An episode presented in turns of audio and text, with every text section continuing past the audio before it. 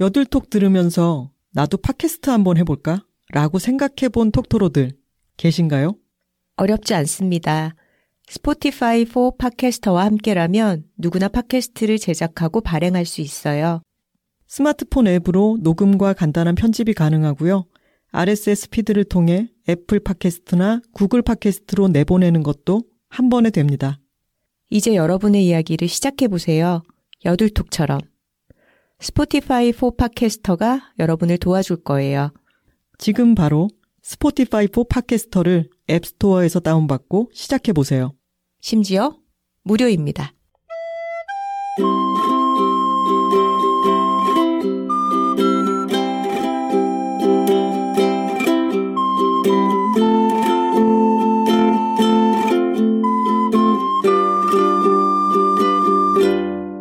여자 둘이 토크하고 있습니다.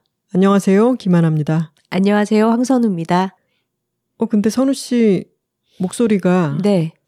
예상했던 것보다는 좀 괜찮네요. 아, 네. 제가 지금 감기에 걸려서 목 상태가 그리 좋지 않은데 톡토로 드릴게 양해 부탁드리고요. 일단은 좀 기운차게 시작해봤어요. 음, 근데 얘기를 하다가 목소리가 좀 갈라질 수는 있을 것 같습니다. 톡토로 여러분들께 팁인데요. 여러분들이 어떤 방송을 하시거나 길게 얘기를 하셔야 되는데 목이 목소리가 갑자기 이렇게 갈라지실 때는 음. 축구 해설위원 신문선 씨가 말하는 것처럼 아, 아, 아가 아니라 아, 아, 아 이렇게 얘기한다고 생각하시면은 어, 갈라짐을 좀 방지할 수 있습니다. 발성을 앞쪽 아래쪽이 아니라 살짝 뒤쪽 옆쪽으로 보낸다. 콧구멍과 목구멍 사이 쪽 뒤쪽에서 아, 소리를 낸다라고 이렇게. 생각하시면은 확실히 좀 덜 갈라져요. 음, 저도 목이 자주 피로해서 팟캐스트 녹음을 막 3시간씩 하다 보면 목이 잘 갈라지는데 하나 씨가 알려준 이 팁을 떠올리면서 말하면 조금 낫더라고요. 네. 정확하게 어떻게 발송하는지를 알기 어렵다 하더라도 갑자기 나는 신문선 해설위원이다 라고 생각하면은 아, 훨씬 나아지는 부분이 있으니까 참고하시기 바랍니다. 저희가 얼마 전에 애플 스토어를 갔습니다. 음, 어, 여의도 IFC 네. 몰에 있는 저의 이어폰을 사기 위해서였는데요. 제가 이전에 쓰던 에어팟에는 noise cancelling 기능이 없는데 음. 제가 이 noise cancelling 기능에 빠져 있기 때문에 음, 헤드폰 말고 이어폰도 그게 되는 게 있었으면 좋겠다 해서 사러 갔습니다. 음, 그런데요, 그 애플 매장은 아주 힙하지 않습니까? 음, 직원들의 유니폼이 컬러풀한 티셔츠고 음, 빨간색 티셔츠였던 것 같아요. 이번에는 음, 어, 아주 활기가 넘치고 여러 기기들을 거기서 만져보고 사용을 해볼 수가 있죠. 음, 근데 너무 놀랍게도 음, 거기 아이패드가 기종별로 이렇게 놓여 있었는데 음, 저희가 몇 개 기종을 이렇게 눌러봤잖아요. 음. 근데 뭐가 떠 있었죠? 여둘톡이 떠 있더라고요. 팟캐스트 여둘톡이 아이패드마다 떠 있는 거예요. 제가 하나에서 그렇게 보고, 아, 이거 앞에서 뭔가 이 기기를 살펴보시던 분이 톡토로였나? 그래서 여덟톡을 띄워보고 옆으로 옮겼나 싶어서 옆에 다른 아이패드들도 띄워봤거든요, 화면을. 그랬더니 모두 다 여덟톡이 기본적으로 둘러볼 수 있는 그 아이패드 화면에 들어가 있더라고요. 저희는 이에 대해서 전혀 몰랐기 때문에 정말 음. 소스라쳤습니다. 음, 그러니까요. 뭔가 애플 스토어에서도 소비자들이 와서 제품을 사용해보고 둘러봤을 때 손색이 없는 어떤 그런 것들을 샘플로 넣어놓을 거잖아요. 그쵸? 근데 거기에 여덟톡이 들어가 있었다라는 게 참 많은 부분을 시사하지 않나. 음. 저희는 그렇게 생각하고 우리 톡토로들도 자랑스럽게 여겨도 될 부분이 아닌가 이렇게 생각을 합니다. 그리고 조만간에 애플 스토어에 들러볼 계획이 있으신 분들이라면 한번 확인해 보셔도 좋겠습니다. 그때는 바뀌어 있으면 어떡하죠? 그러면 뭐 지나간 거지. 그리고 또 하나 이야기하고 싶은 것은, 음, 저희가 에어팟을 고르고 나서 저희에게 그 여러 제품을 보여주고 설명을 해준 직원이 계산을 해줄 직원에게 우리를 데려다 줬어요. 음, 그 계산 담당 직원은 매장의 가운데 쪽에 있었고 음. 어, 저희에게 몇 가지를 친절하게 확인하고 주차 시간을 넣어주고 저희는 아무 불편함 없이 결제를 하고 나왔습니다. 근데 이 이야기를 하는 이유는 뭐냐면 계산을 담당해 주신 직원분이 시각장애가 있는 분이었어요. 음. 어, 저희는 21세기 시민인 만큼 그에 대해서 선우 씨와 제가 가타부타 이야기를 하지는 않았지만 저는 마음속으로 아, 역시 애플은 다르구나. 음. 그 시각장애가 있는 직원도 다른 직원들과 다르지 않게 빨간 티셔츠를 입고 시각 장애가 있는 분이니 뭐 양해를 해달라거나 이런 안내 같은 거 없이 음. 너무 자연스럽게 우리가 또 하나도 불편함이 없이 음. 서비스를 받고 나올 수가 있었잖아요. 맞아요. 그분이 시력에 불편함이 있다라는 거를 저희가 알아차린 거는 어, 카드를 가져가서 신용카드 결제를 할 때 약간 손끝의 감각을 더 이용하는구나, 시각보다. 음. 이런 과정을 통해서 알아차렸고, 어, 결제하는 과정에서 그렇게 불편함 없이 도움을 받아서 결제를 완료를 할 수 있었어요. 근데 장애인 고용에 적극적으로 나서는 기업들이 많이 있잖아요. 음. 저희 여둘 애들에서 소개했던 동구밭도 그중 하나고. 그런데 제조직 같은 곳에 장애인들을 고용하는 경우는 좀 많이 알고 있었지만 이렇게 소비자들과의 만남이 가장 활발하게 이루어지는 스토어 공간, 매장에서 장애인들이 비장애인들과 섞여서 일할 수 있는 환경이 바람직하게 느껴졌습니다. 그리고 이것은 저희에게 사실은 아직도 흔한 경험이 아니기 때문에 음. 저희가 한 번 더 이야기를 하는 거지만 이런 가시성이 참 중요하지 않나요? 음, 맞아요. 우리가 곳곳에서 장애인들이 일을 하고 물론 그에 따라서 불편이 조금 있을 수도 있죠. 음, 그런데 그거는 비장애인 직원이 응대하는 구매 경험에서도 일어날 수 있는 일이잖아요. 음, 그럼요. 이렇게 자연스럽게 생활 곳곳에 보임으로 인해서 그것이 그리 특별한 일이 아니라는 것을 우리가 느끼게 된다는 것, 음, 그리고 그 경험을 우리에게 어, 느끼게 해준 그 애플 브랜드에 대해서 우리가 막연히 느끼는, 야, 이건 참 세련된 접근법이다. 이런 느낌 같은 게 아주 인상적이었습니다. 맞습니다. 아주 신선한 경험이었습니다. 애플 잘하고 있어요. 네, 그리고 이게 더 이상 신선한 경험이 되지 않는 날이 오기를 음. 저희는 바라는 거죠. 네. 선우 씨가 감기 걸린 이야기를 하기도 했지만 음, 저희는 둘 다 비염이 있잖아요. 그렇죠. 저희의 책 여자들이 살고 있습니다에 보면 제가 콧물이 너무 나서 음, 티슈를 이렇게 콧구멍이 길게 말아서 꽂은 채로 어, 막 원고를 쓰고 그림을 그리고 이러는 장면이 있어요. 너무 아무렇지 않게 무슨 액세서리 스카프를 두른다 이런 느낌으로 콧구멍에다가 휴지를 꽂아 넣고 그래도 한쪽씩 번갈아 가면서 했던 것 같아요. 숨은 쉬어야 되니까. 맞아요. 음, 요즘도 뭐 자주 그런 광경을 볼 수 있습니다. 네. 저희가 밖에 어디 나가면 어, 작가님 작가님 하면서 좀 존경도 받고 존중도 받고 멋있다는 얘기도 많이 듣는데요. 집안에서 보면 어쩔 수 없이 서로 이렇게 조금은 우스꽝스러운 모습을 보일 수밖에 없는 것 같습니다. 인생이 멀리서 보면 희극, 가까이에서 보면 비극이다 이런 말이 있는 것처럼 사람도 멀리서 보면 멋있기가 쉽고 가까이서 보면 우습기가 쉽다 이런 얘기를 여자들이 살고 있습니다에 썼죠. 그 산 증인이 바로 저희라고 할 수 있습니다. 네. 오늘 이 얘기를 꺼내는 이유는 저희가 지난 회 77화에 고민사연 5탄을 방송하고 나서 저희의 직장생활, 사회생활 경험을 끌어다가 여러분들의 회사 고민에 대해서 답변을 해드렸더니 이번에도 아, 언니들은 참 멋있구나. 뭐 작가님들의 커리어가 대단하다, 부럽다, 막 이런 얘기들이 반응으로 눈에 보이더라고요. 그래서 어, 여러분들의 그런 생각을 좀 깨드리려고 합니다. 저희가 그런 남의 고민을 듣고 생각을 정리해서 얘기할 수 있는 그런 깨달음을 어떻게 얻었겠습니까? 어유 많이 실수하고 깨지고 똥밭에 구르면서 이런 말 해도 되나? 네, 진흙밭에 구르면서 그렇게 습득한 거 아니겠습니까? 자, 그래서 저희가 준비한 좋은 걸 좋다고 말하기 여둘톡 78화 주제는 완벽한 사람은 없다. 부제는 여둘 실수 열전입니다. 톡깔 한번 갈까요? 아, 여, 둘, 톡토로 톡토로 톡! 파워, 파워, 파워. 파워. 근데 아까 그 말도 좀 어폐가 있는 게 음, 실수를 통해서 음. 우리가 성장한 것은 사실이지만 음. 여전히 실수하고 있잖아요. 아, 그러네요.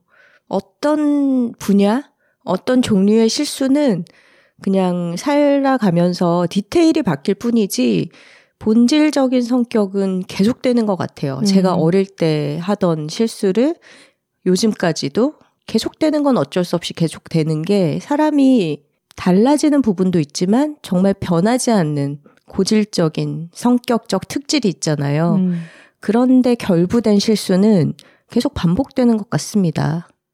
이를테면 저는 숫자에 너무 약해서 숫자로 되어 있는 이를테면 시간이라든가 날짜 같은 일정 또는 뭐 금액 이런 데서 실수를 너무 많이 합니다. 음. 근데 그렇게 해서 돈을 크게 잃거나 하진 않았잖아요. 회사에 뭐 금전적인 손해를 끼치거나. 제가 뭐 은행에서 일하거나 이랬으면 그랬을 수도 있겠지만 직접적인 금전 손해를 제가 회사에라든가 다른 사람들에게 입힌 적은 없었지만 저 스스로에게 많이 입혔습니다. 예전에 저희 에디터 후배가 그런 적이 있었어요. 출장 가면서 비행기를 표를 사야 되는데 공 하나를 잘못 봐서 음. 결제 잘못한 적이 있었어요. 그래서 어떻게 됐어요? 몇 백만 원인 줄 알고 몇 천만 원을 결제를 했던 거죠. 어떻게 그럴 수가 있죠? business class를 결제를 해야 되는데 first class가 뭐 예를 들면은 어 200만 원의 표가 나왔다니 어 너무 저렴하다라고 생각하고 결제를 했는데 알고 보니까 2천만 원이었던 거죠. first class는 진짜 비싸군요. 그렇죠. 근데 숫자를 잘못 본 거지. 어떻게 됐어요? 시말서를 썼던 것 같아요. 근데 그 돈을 물어낼 순 없잖아 개인이. 음, 음. 저는 그런 티켓을 사는 때의 실수를 워낙 많이 해서 음. 그냥 실, 실수를 하는 것 자체가 몇 퍼센트는 들어 있는 걸로 생각하고 살아요, 그냥. 근데 그걸 보고 놀란 선우 씨가 저희가 같이 어떤 행사를 가거나 어디 다녀오거나 할 때는 일정을 많이 도맡아 주잖아요. 음. 근데 어, 선우 씨를 제가 꼬셔 가지고 부산에 다녀왔던 아마 그때가 빅토리 노트 북토크 관련해서 선우 씨에게 부탁을 해서 음. 제가 표도 다 끊고 해서 갔던 때인 것 같아요. 그러니까 대부분은 선우 씨가 티켓 관련해서 본인이 알아서 많이 하는데 그때는 제가 알아서 한 음. 거였죠. 음. 부탁하는 입장이었으니까. 그러니까요. 일정을 마치고 나서 엄마가 부산역에 저희를 태워줘서 음. 내가 2시 기차야 막 이랬잖아요. 음. 저희가 도착해서 아 시간도 딱 넉넉하게 도착을 했네. 근데 전광판에 1시 50 몇 분은 있고 2시 10 몇 분은 있는데 음. 2시 기차가 없는 거예요. 2시에 서울 가는 기차가 없더라고요. 음. 우리는 당황을 했죠. 그래서 제가 어 분명히 2시였는데 그러면서 앱을 열었어요. 근데 저는 이제 오전 2시, 오후 2시도 헷갈리는 경우가 많으니까 좀 떨려 하면서 열었는데 14시가 맞는 거예요. 음. 어, 맞는데? 싶어서 봤더니 서울에서 부산 오는 거를 끊어놓은 거예요. 저는 이 실수로 인해서 뭔가 치명적으로 뭐 서울 가서 해야 할 일이 있는 건 아니니까 뭔가 잘못되는 상황은 아니었어요. 하지만 이게 너무 놀리고 싶은 거 있잖아요. 건수를 잡았다. 근데 저는 그게 놀림거리가 안 되는 게 그런 그런 일이 비일비재하다니까.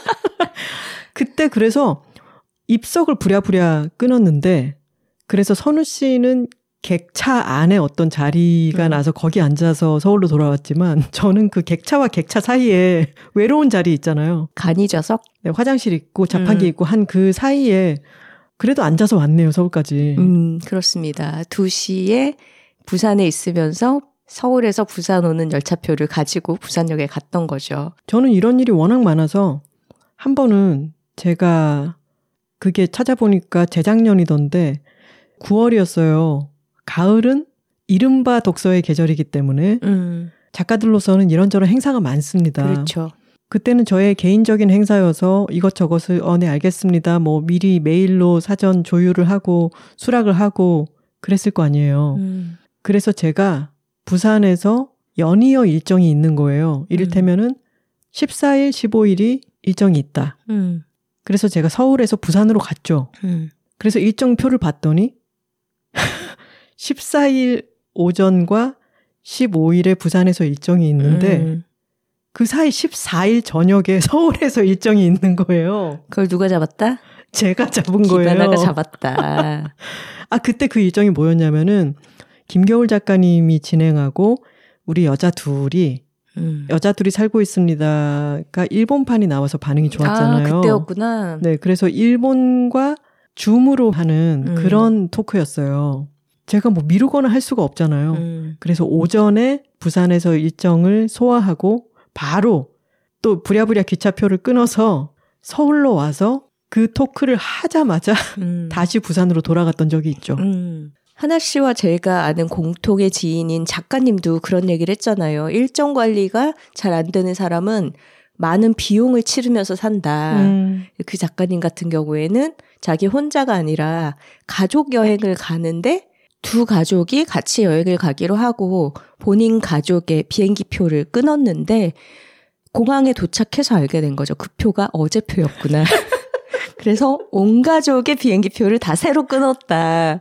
근데 그렇게 생각하면은 이런 비용은 혼자 다닐 때보다 훨씬 큰 비용이긴 하죠. 음, 하지만 이제 저희 아버지가 항상 얘기하셨던 게 어, 돈은 몸과 마음이 편하자고 쓰는 거다. 그러니까 뭐 사람이 어디 다친 데 없고 뭐 문제가 잘 해결됐으면 그런 비용은 써도 됩니다. 하지만 하나 씨는 서울과 부산을 왔다 갔다 할 때 피곤하기는 했죠. 써도 되지만 본인 스스로가 좀 자괴감이 들기는 하죠. 음. 기차표 관련된 얘기들이 많이 생각이 나네요.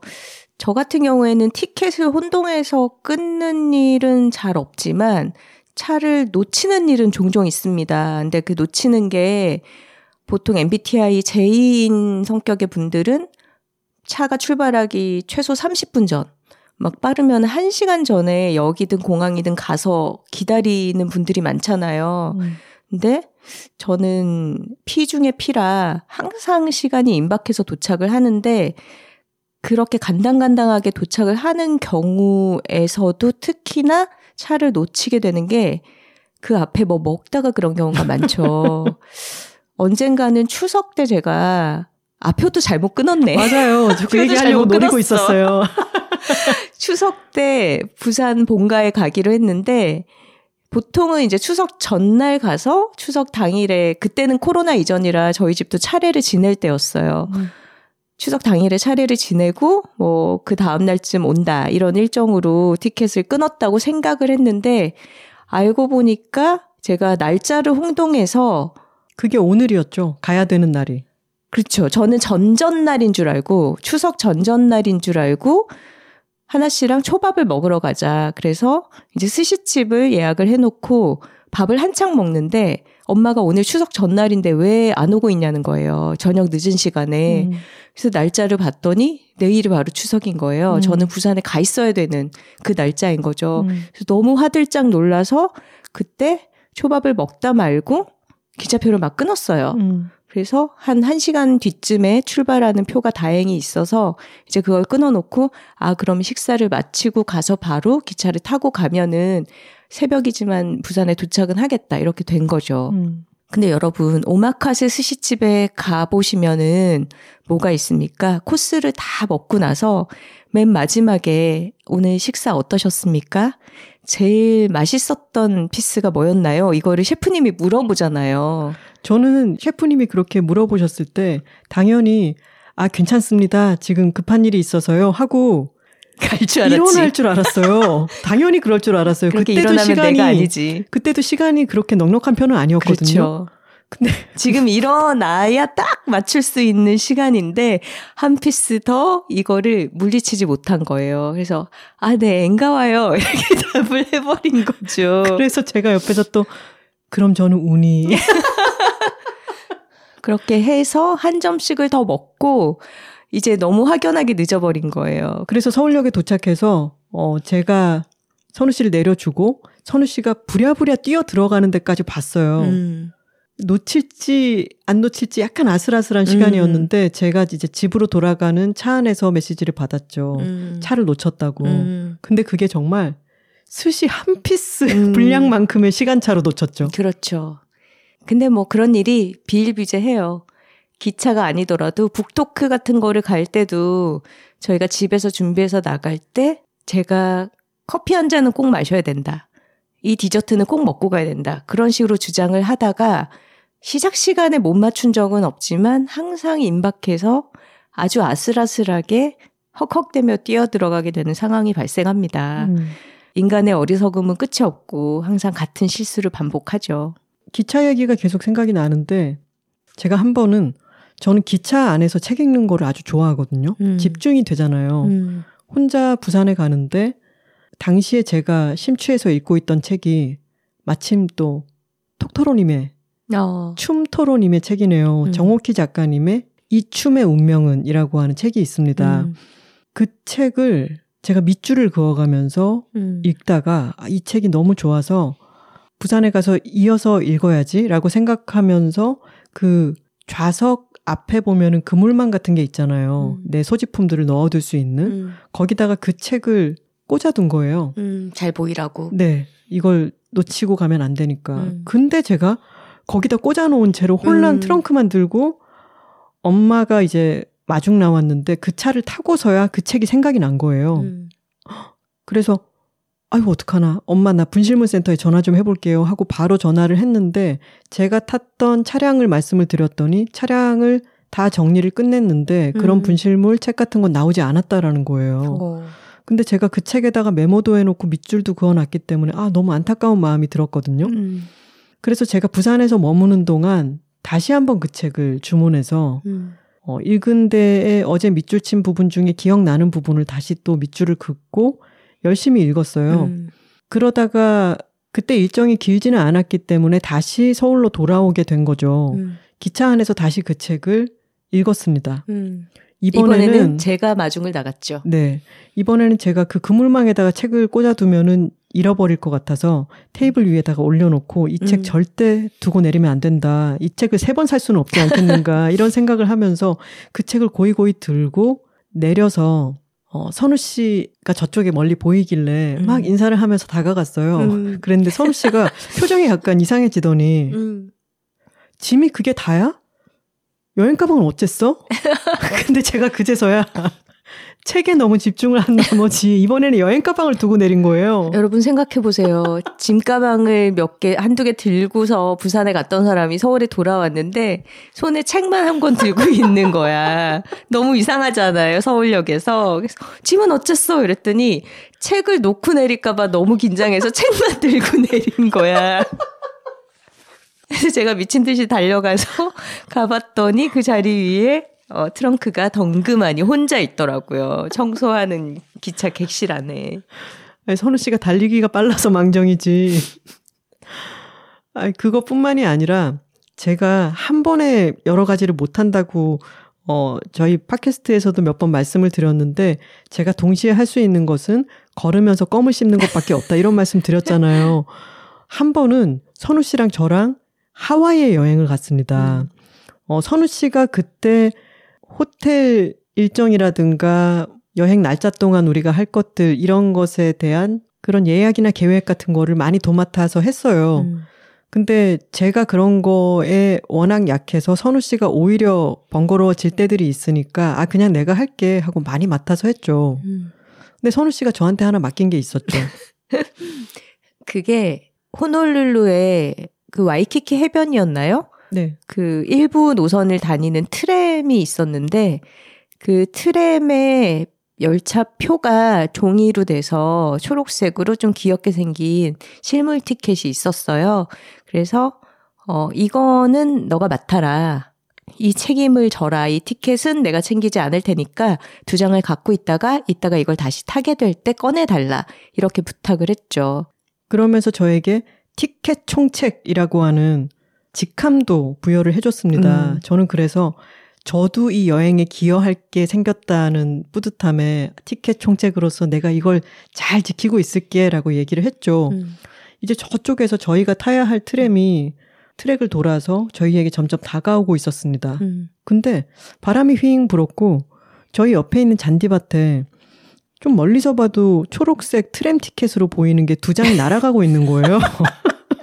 그래서 오, 저기 티켓처럼 생겼다 저거. 누가 잃어버렸나 봐. 어떻게 저는 이렇게 한가한 소리를 하고 있다가 저희가 트램을 타려고 저의 주머니 속을 뒤져봤더니 날아가고 있는 게 저희 티켓인 거예요. 어, 또 뛰었죠.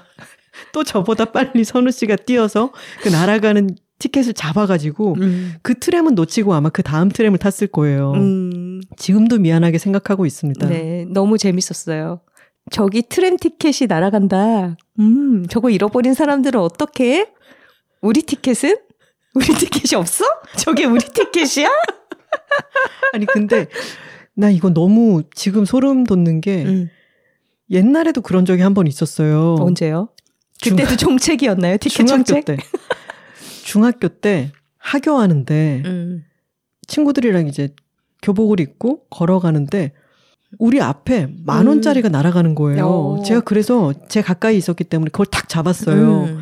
그때 제가 어떻게 주워 들은 말이 주운 돈은 빨리 써야 된다는 음. 거예요. 그래서 야 이거 주운 돈은 빨리 써야 된다니까 그 바로 앞에 저희가 잘 가는 분식집이 있었어요. 음. 그래서 분식집에 가서 얘들아 이거 다 한턱 냈군요. 어, 먹어라 해가지고 우리 정말 신나게 먹었어요. 음. 근데 집에 돌아와서 그때는 다 열쇠가 있는 때였거든요. 음. 그 주머니에 열쇠를 꺼내려고 그 교복 주머니에 손을 넣었더니 아까만 해도 열쇠와 함께 있었던 어떤 지폐의 감각이 없이 옷감만이 느껴지는 거예요. 그니까 엄마가 참고서 사라고 준 돈인데. 뭔가 중요한 뭔가를 해야 되 는 돈이었는데, 그때 음. 그 서늘해지던 감각. 음. 내가 그 돈을 그때 당시에 중학생 아마 그것도 1, 2학년 때였을 것 음, 같은데. 나는 큰 돈이죠. 큰 돈이죠. 그럼요. 큰 돈을 그렇게 호기롭게 써버렸다는 게, 음. 아, 정말 너무 부끄러웠습니다. 어, 돈이 날아가네? 주워서 써야겠다. 어, 내 돈이네? 그러니까 사람은 참 변치 않아요. 그쵸? 나 근데 또 돈 하니까 생각이 나. 생각났어? 이번에는 없다. 또 뭐냐면 제가 부에노스아이레스에서 음. 두 달간 머물렀던 적이 있는데 음. 그때 어 생활비를 카드가 막 잘 되거나 하지도 않으니까 음. 현금으로 갖고 있었어야 했어요. 음. 뭐 숙박비도 내야 되고 이런저런 먹어야 되고 어, 소매점에서 계산을 할 때도 카드가 원활하지는 않았었으니까 음. 근데 제가 정확히 기억이 나지는 않지만 돈을 뽑을 수 있는 데가 좀 한정적이었고 음. 제가 부에노스아이레스의 중심가에 있는 은행에서 음. 한 2주 생활비 또는 음. 한달 생활비 정도를 뽑은 거예요. 음. 그래서 그거를 그때 당시에 소매치기가 많았고 어. 동양인들이 표적이 잘 되곤 했어요. 음. 그래서 제가 등 뒤로 매는 배낭에다가 그 돈을 넣었는데 너무 떨리는 거예요. 음. 이게 안에 현금이 많이 들어있다는 티를 내면서 앞으로 매거나 하면 음. 오히려 더 표적이 될 것 같고. 그럴 수 있죠. 네, 그래서 버스를 타도 너무 신경이 쓰일 것 같고 음. 날씨도 좋고 해서 몇 블럭을 이제 걸어갔어요. 음. 어, 그래서 무사히 저의 숙소에 도착해서 배낭을 봤더니 음. 제가 너무 긴장한 나머지 배, 배낭을 안 닫은 거예요. 가져가시오. 배낭이 정말 훌렁 열려 있는 거예요. 근데 그 안에 이제 현금이 여, 많이 있었고 그래도 봉투에는 넣겠죠? 그 위에 다른 물건들이 있어서 음. 돈이 직접 보이지는 않았지만 음. 제가 너무 걱정을 하면서 가방을 열어놓은 채로 가방도 절반 이상 이렇게 열려가지고 좀 칠렐레하게 보이는 어. 그런 정도로 열고 몇 블럭을 걸어온 거였어요. 아니 그걸 보고 누가 혹시 열어서 돈을 꺼내간 건 아닌가 이 생각이 저는, 들지 않았어요? 저는 그 생각이 들었는데 어. 세봤더니 돈은 그대로 있더라고요. 처음엔 너무 놀랐는데 그 순간 그거 알아요? 아 내가 안 잠궜지가 그때 기억나는 거. 어. 야. 아니 지금 이렇게 그래도 멀쩡하게 잘 살아 있어서 다행이다. 그렇죠?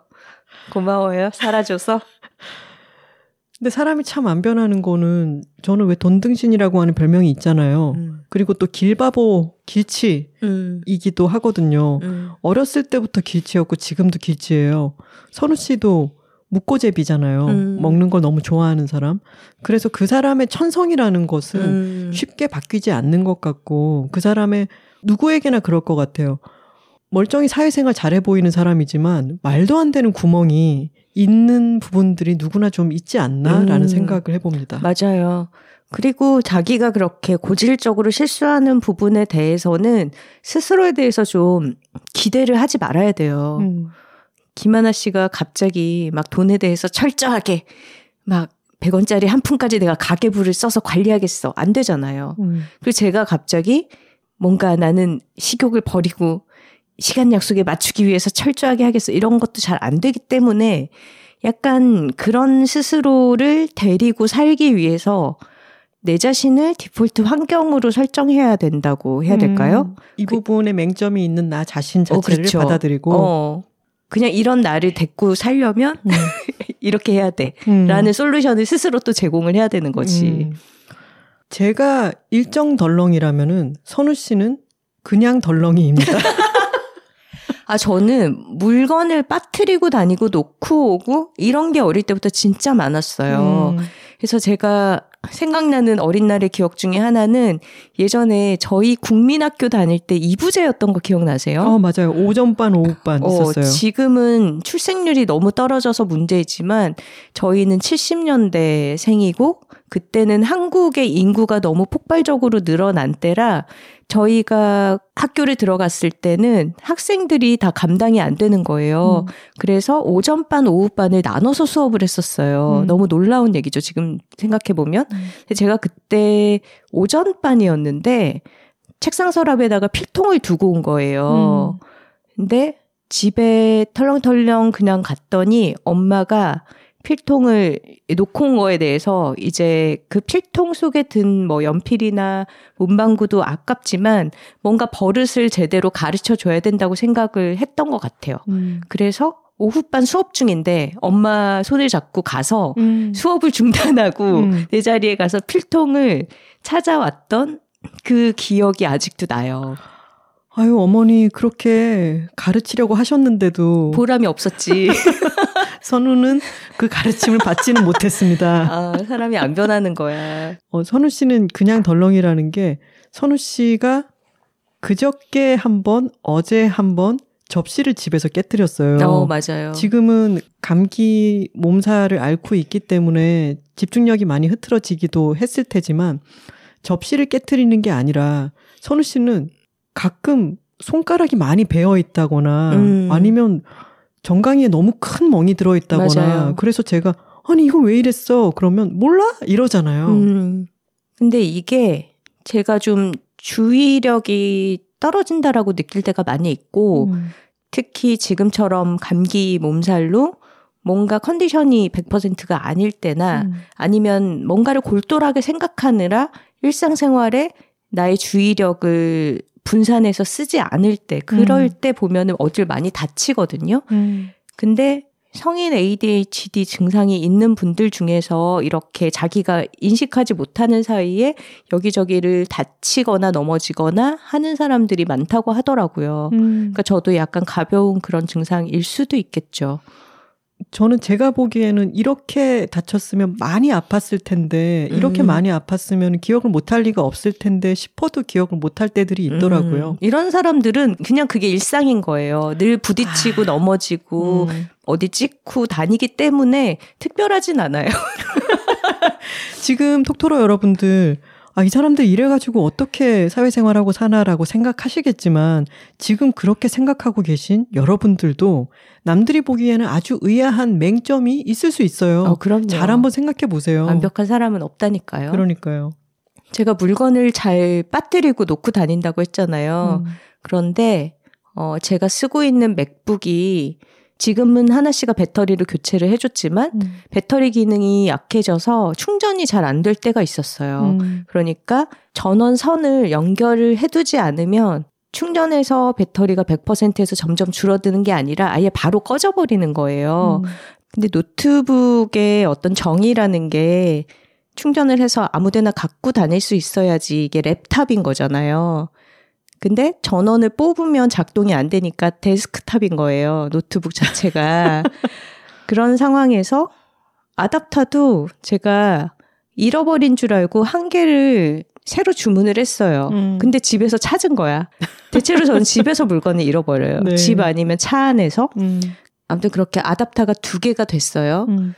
근데 제가 사랑한다고 말할 용기 서문을 쓸때 책 음. 서문은 항상 마지막에 쓰게 되잖아요. 네. 그리고 좀 부담이 되죠. 음. 잘 써야 된다. 이 책을 아우를 수 있는 어떤 메시지를 던져야 된다. 이런 생각 때문에 부담이 되게 돼서 며칠 동안 잘 못 쓰고 있었어요. 음. 그러다가 저희 집 근처에 굉장히 차분하게 일을 할 수 있는 카페가 새로 생겼잖아요. 근데 근처라기에는 조금 멀어요. 그게 문제인 거죠. 네. 그래서 거기 가서 써야겠다라고 생각하고 이제 맥북을 챙기고 일할 짐을 싸가지고 집을 나섰던 거예요. 근데 그때가 날씨가 되게 더울 때였나? 음, 맞아요. 뭔가 가는데 그 카페가 집 근처라고 생각했는데 집 근처가 아닌 거야. 생각보다 되게 먼 거야. 음. 그래서 터덜터덜 되게 힘들게 거기까지 도착을 했어요. 그래서 짐을 풀었는데 이 전원 선을 안 가져온 거지 내가. 어댑터가 두 개나 있는데도 두한개 있는 안나 갖고. 집에다 두고 온 거지. 컴퓨터를 켤 수가 없어서 그럼 폰이나 해야겠다 하고 폰을 보는데 폰도 금방 꺼진 거예요. 그래서 그냥 차를 마셨어요.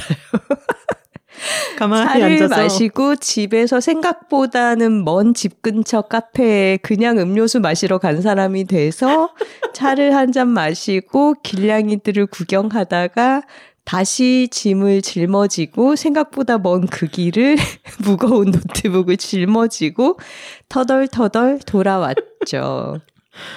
그리고 또 한 번은 그런 일도 있었잖아요. 그 노트북 그 충전이 안 되는 노트북을 가지고 최선을 다하면 죽는다를 썼던 거죠. 아, 그러네요. 음. 최다죽 첫 편지를 쓰러 제가 부산 바다째에 갔었잖아요. 네. 근데 그때도 맥북 아답터를 놓고 갔네요, 집에. 음, 맞아요. 그래서 제가 붙여줬잖아요. 맞아요. 택배로 받았죠, 그때는. 근데 지금 생각해보니까 글을 쓰기 싫은가 봐. 글을 쓰기 싫다는 어떤 무의식의 발로로 결정적인.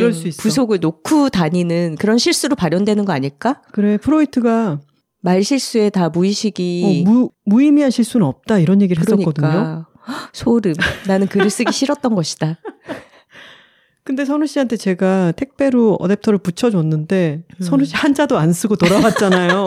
리코더만 열심히 불다가 왔죠.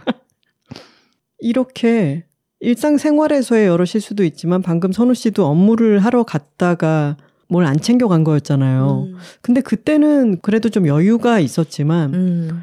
저는 지금 생각나는 게 작년에 저희가 정석영 작가님 인터뷰를 했잖아요. 음. 근데 그때 헤어질 결심도 보고 작은 아씨들도 보고 작은 아씨들 각본집도 보고 그러면서 아또 마더도 다 정주행하고 음. 마인드맵을 엄청 촘촘하게 선우 씨와 제가 머리를 맞대고 작성을 했어요. 음.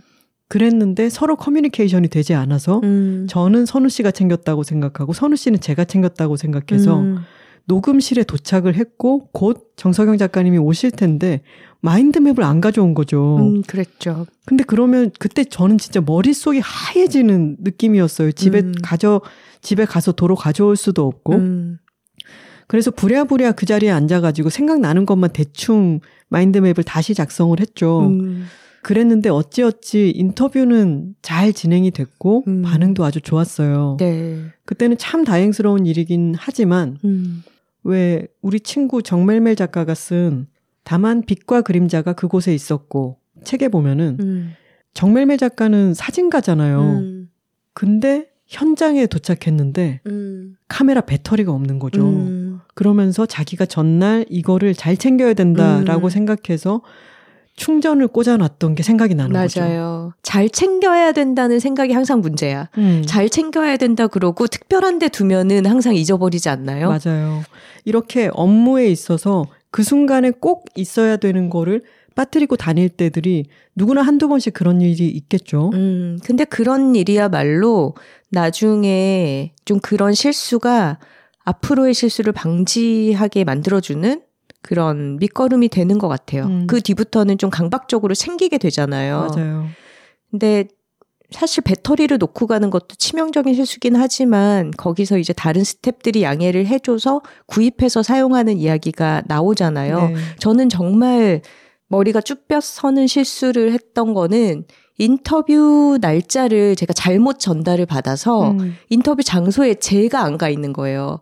근데 배터리가 없거나 물론 배터리가 없는 것도 큰 문제지만 마인드맵이 없거나 음. 이런 것도 어떻게든 해결을 하려면은 할 수는 있지만 임기응변을 쓸 수 있지만 임기응변을 어. 쓸 주체 자체가 없어. 그렇죠. 제가 안 가 있는 거는 음. 가장 치명적이잖아요. 그렇죠. 근데 다행인 거는 그때 이제 촬영 장소와 회사가 멀지 않았고 제가 다른 일정을 잡은 게 아니라 사무실에서 일을 하고 있었어요. 음. 근데 무려 그게 김연아 선수 인터뷰였어요. 세상에. 네. 물론 다른 사람이라고 해서 그 자리에 없어도 된다는 건 아니지만 그렇죠. 이건 너무 희귀한 기회니까. 패션 화보 촬영을 하기로 한 팀이 먼저 촬영을 하고 있었고 저는 이제 그 촬영의 진행 상황을 봐서 인터뷰를 하러 가는 거였는데 날짜를 저는 전달을 잘못 받았다라고 생각을 하고 음. 그쪽에선 전달을 했다라고 생각을 하고 음. 그런 식의 오해가 있었던 거죠. 음. 그래서 그때 사진이 남은 걸 보면은 제가 보통 인터뷰할 때는 그래도 좀 번듯하게 차려입고 가잖아요. 음. 막 멋을내진 않더라도 뭐 셔츠라든가 단정한 복장으로 가는데 음. 그때 정말 약간 산타클로스 같은 크리스마스 스웨터 입고 연느님 앞에서 제 스웨터였잖아요. 네, 인터뷰를 하고 있어요. 좀 허름한 거. 네. 보풀이 막 일어난. 그래서 흑역사로 남아있긴 하지만 그래도 어찌저찌 인터뷰는 잘 했습니다. 음. 그러니까 죽으라는 법은 없어요. 그 얼마 전에 들은 얘기인데 저희 친구가 어, 이 친구의 어떤 사회적 위신을 위해서 정확한 일의 분야를 밝히지는 않겠습니다. 음. 이 친구도 어떤 기기를 다뤄야 하는 일을 하고 있는데 음.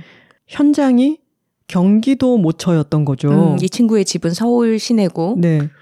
거기에 도착을 해서 그 기기에 너무 중요한 핵심이 되는 것을 두고 왔다는 걸 깨달은 거예요. 음. 그래서 자기의 집에서 멀지 않은 곳에 있는 친구에게 연락을 해서 음. 내 집에 비밀번호 누르고 들어가서 들어가면은 보이는 곳에 있는 그 기기를 좀 퀵 서비스로 붙여달라라고 음. 했는데 그 순간에 자신의 머릿속에 떠오른 것은 자기가 어제 샤워를 하러 들어가면서 바지와 팬티를 동시에 고대로 벗어서 화장실 문 앞에 뒀다는 어. 거였죠. 약간 이 친구의 습관이 옷을 그렇게 허물벗듯이 홀랑 벗어서 쌓아놓는 건 거예요.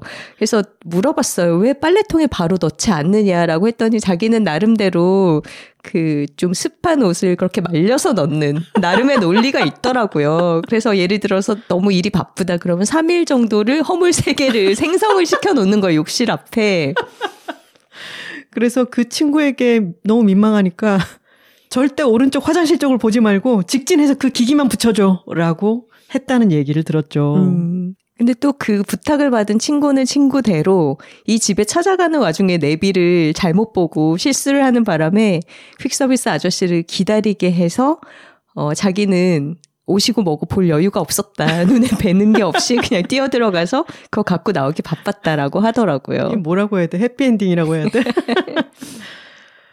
저의 경우에는 또 우리 제주도 갈 때, 음.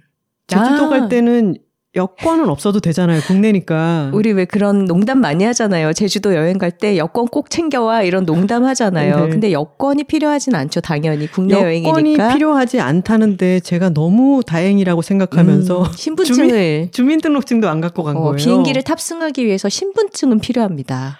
그래서 어 선우 씨와 제가 김포공항으로 향하고 있는 타다 안에서 음. 그 사실을 깨닫고 그때 선우 씨가 아주 기지를 발휘했죠. 그랬죠. 저만 공항에서 내리고 그 타다를 그대로 다시 아저씨 출발지로 다시 가주세요라고 해서 타다를 탄 채로 다시 집으로 가서 잠시 기다려 달라고 부탁을 하고 집에 뛰어 올라가서 신분증을 갖고 내려와서 그렇게 왕복 두 번을 한 거죠, 공항을. 음. 늦지 않게 제주도를 무사히 갈 수 있었습니다.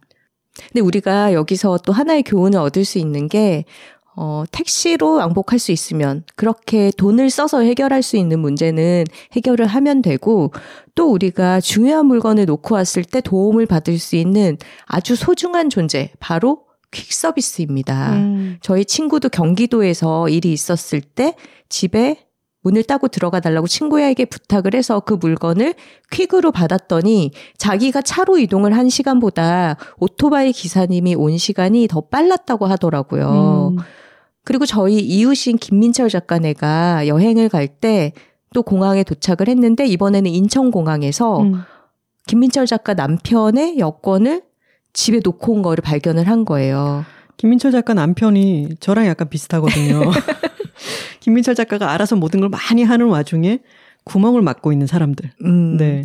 근데 그랬을 때는 또 하나 씨가 기지를 발휘해서 그 연락을 받고 다시 집으로 돌아와야 하나 아니면 우리한테 시간이 되면은 우리가 좀 갖다 줄까 이런 얘기를 음. 급하게 상의를 하던 와중에 아 우리 동네에 퀵 서비스를 봤어라고 하면서 퀵을 불러서 인천공항까지 그 여권을 전달을 해줬었죠. 아 제가 그 생각을 했던 그랬어요. 거예요. 네. 아. 그래 죽으란 법은 없어요. 당신은 쓸모가 있습니다. 네, 이렇게 살아가는 사람들은 잔머리가 발달하게 돼 있습니다. 네, 여기서 우리가 받을 수 있는 교훈이 일단 집 문을 따고 들어갈 수 있는 동네 친구가 너무 필요하다. 음. 그리고 퀵 서비스를 부르면 된다. 이 두 가지의 교훈이네요. 동네 친구부터 마련하기가 참 어렵긴 하다. 음. 근데 참 얘기를 하다 보니까 여권 관련해서도 진짜 너무 많은 기억이 떠오르네요. 음. 저는 쿠바에 도착한 첫날 숙소에 갔다가 여권이 없어가지고 음. 그 숙소에서 쫓겨나서. 어, 그때는 어떻게 됐어요? 잃어버렸어요? 여권을? 다시 공항으로 돌아갔는데 어. 공항에 환전하는 데서 어. 그 분이 여권을 갖고 있었어요. 아, 그래도 보관을 해줘서 다행이다. 네, 네. 그래서 찾았던 적이 있었고. 여권은 도난 당하면 정말 골치 아픈 품목이잖아요. 맞아요. 저 도난 당한 적도 있어요. 어, 범죄에도 이용될 수 있고. 음, 미국에서 97년도에 도난을 당해가지고 그날이 돌아오는 날이었는데 음. 그래서 막 영사관에 가서 사정 설명하고 임시 여권 발급받아가지고 겨우 돌아왔는데 그 후로 여러 해 동안 캐나다에 갔을 때도 왜 음, 열심 받죠. 네, 불려가서 막 음. 취조를 받기도 하고 그랬었어요. 음. 그리고 왜 선우 씨랑 저랑 친구들이랑 태국 여행 갔을 때 음. 그때 공항에서 시간이 남아가지고 친구들이랑 Rummikub 하고 나서 공항 카페에다가 보드 게임을 펼쳐놓고 막 Rummikub를 하고 정말 여유를 있는 대로 부렸어, 그쵸? 맞아요. 그 공항이 또 너무 넓었잖아요. 어, 방콕의 수완나품 공항이었나? 네, 맞아요. 그래서 들어가는 게이트까지 왔는데 제 여권이 없는 거죠. 음. 그래서 막 너무 동분서주 하고 있을 때 이제 비행기는 출발하는데 음. 하나킴 오라고 전 그큰 음. 공항에 방송하고 저는 다시 다 그 공항을 다 뛰어가지고 루미큐브 있던 데까지 갔더니 거기서 발견해서 음, 누가 맡아놓고 있었어요. 네, 그래서 찾았죠. 어, 참 그래도 세상의 호의에 많이 빚지면서 살아왔어요. 그쵸? 그 밖에도 정말 헤아릴 수 없이 많죠. 뭐 예를 들어서 이전에 살던 집으로 택배를 배송시킨다거나 아, 친구한테 선물해 주느라고 그 배송 주소를 저장을 해놨었는데 그리로 음. 우리 집 생필품이 가거나 이런 경우 너무 많잖아요. 저 친구네 집에 쌀국수 배달시켜가지고. 저는 예전 살던 집으로 카카오 닙스 12개들이 한 박스 주문했는데 그건 다시 찾으려고도 못 가겠더라고요. 그냥 먹는 거니까 음. 맛있게 드셔라 이러고 맞아요. 그냥 잊어버렸죠. 저도 예전에 이사 나올 때 그 집주인이 좀 못된 분이었어요. 음. 그래서 마음이 되게 안 좋았는데 그분 앞으로 생강젤리 두 박스. 아. 맛있게 드세요. 보내게 됐잖아요. 어, 전 제일 웃겼던 게 저희 음. 친구가 다른 친구네 잠시 기거하고 있는 프로젝트 나가 있는 지역의 집으로 고양이 모래 보낸 거. 그건 거기서 어떻게 쓸 수도 없고 처분하기도 너무 무겁잖아요. 이런 거는 그냥 되게 귀여운 에피소드죠. 음. 근데 저는 얼마 전에 약간 저의 실수이기는 한데 겪고 나서 되게 좀 불쾌했었던 음. 일이 하나 있었는데 제가 당근마켓 하는 걸 좋아하잖아요. 네. 근데 요즘은 새 옷을 사는 것도 이제 환경에 미치는 영향이 좋지 않고 하니까 어, 되도록이면 중고 옷을 사서 입어야겠다라는 생각을 하고 어, 제가 좀 좋아하는 브랜드 구하고 있는 아이템 같은 거는 당근마켓에 알림 설정을 할 수가 있어요. 키워드를. 음. 그러면은 그 키워드의 제품이 올라올 때마다 내 피드에 보여주는 거예요. 음. 그런 식으로 해서 원하던 옷들을 사기도 하고 있는데, 어느 날 제가 되게 좋아하는 브랜드의 몇 년 전 겉옷이 아이템이 올라온 거예요. 음. 그래서 그거를 이제 마음을 찍어 놨어요. 근데 덜컥 사기에는 가격이 조금 부담이 있었기 때문에 지켜보고 있었거든요. 근데 마음을 찍어 놓으면 이 판매자가 가격을 인하할 때마다 저한테 알림이 또 온단 말이에요. 근데 음. 이 사람이 한 2만 원을 깎아서 내놨더라고요. 음. 그래서 어 그러면 가격이 괜찮은데? 라고 생각이 들어서 채팅을 시도를 해봤습니다. 음. 아, 뭐, 몇 월 몇 시 정도에 망원역에서 거래 가능하신가요? 이랬더니 이 판매자는 택배로만 거래를 한다는 거예요. 음, 약간 의심스럽네. 그쵸. 네. 근데 저는 이제 코로나가 극심하던 시기에는 택배 거래를 했었는데, 당근마켓은 기본적으로 그냥 동네에서 오다 가다가 직접 거래하는 게 원칙이잖아요. 근데 음. 택배만 고집하는 게 조금 찜찜하기는 했어요. 음. 그 찜찜한 것이 나의 빅데이터인데 음. 거기에 귀를 기울였어야 하는데 이 사람이 계속 가격을 깎은 거죠. 음. 그래서 제가 그때 아 택배 거래만 한다는 얘기를 듣고 알겠습니다 하고 챗이 종료가 됐어요. 음. 근데 이 사람이 만 원씩 계속 내리는 거예요 가격을. 오. 그게 저에게 계속 알림이 온 거죠. 음. 그래서 결과적으로는 원래 가격의 한 반값 정도에 판매를 하게 된 거예요. 오. 그래서 아 그러면은 제가 사겠습니다. 이 너무 싼 가격에 제가 홀랑 넘어간 거죠. 음. 그렇게 했더니 이 사람이 저한테 택배를 보냈다고 택배 박스 사진도 찍어서 보내고 송장 번호도 찍어서 보냈어요. 음. 그래서 어 그래 택배 보냈으니까 괜찮겠지라고 생각을 했는데 다음 날 당근에 들어가 봤더니 이 사람이 탈퇴를 한 거예요. 세상에. 근데 너무 쎄하잖아요. 음. 그래서 왜 탈퇴를 했지? 뭐가 캥기나? 문제가 있나? 라고 생각을 했는데 그 다음 날쯤에 택배가 도착을 했는데 옷이 멀쩡하게 잘 온 거예요. 음.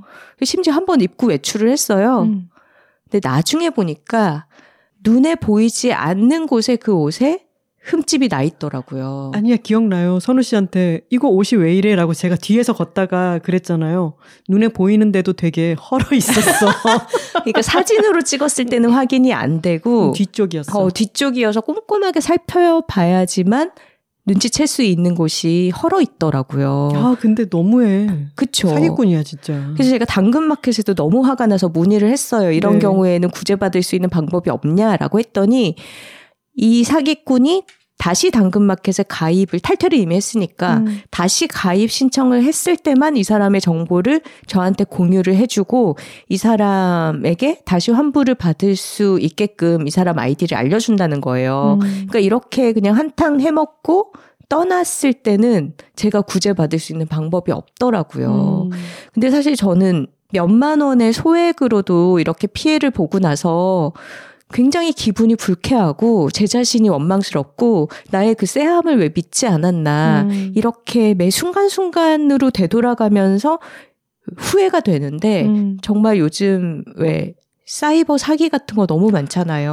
아 진짜 너무 많습니다. 어, 그런 거에 휘말려서 큰 돈을 잃어버리신 분들, 고액의 어떤 물품을 사기당하신 분들은 얼마나 속상하고 후회될까, 음. 이런 생각이 들더라고요.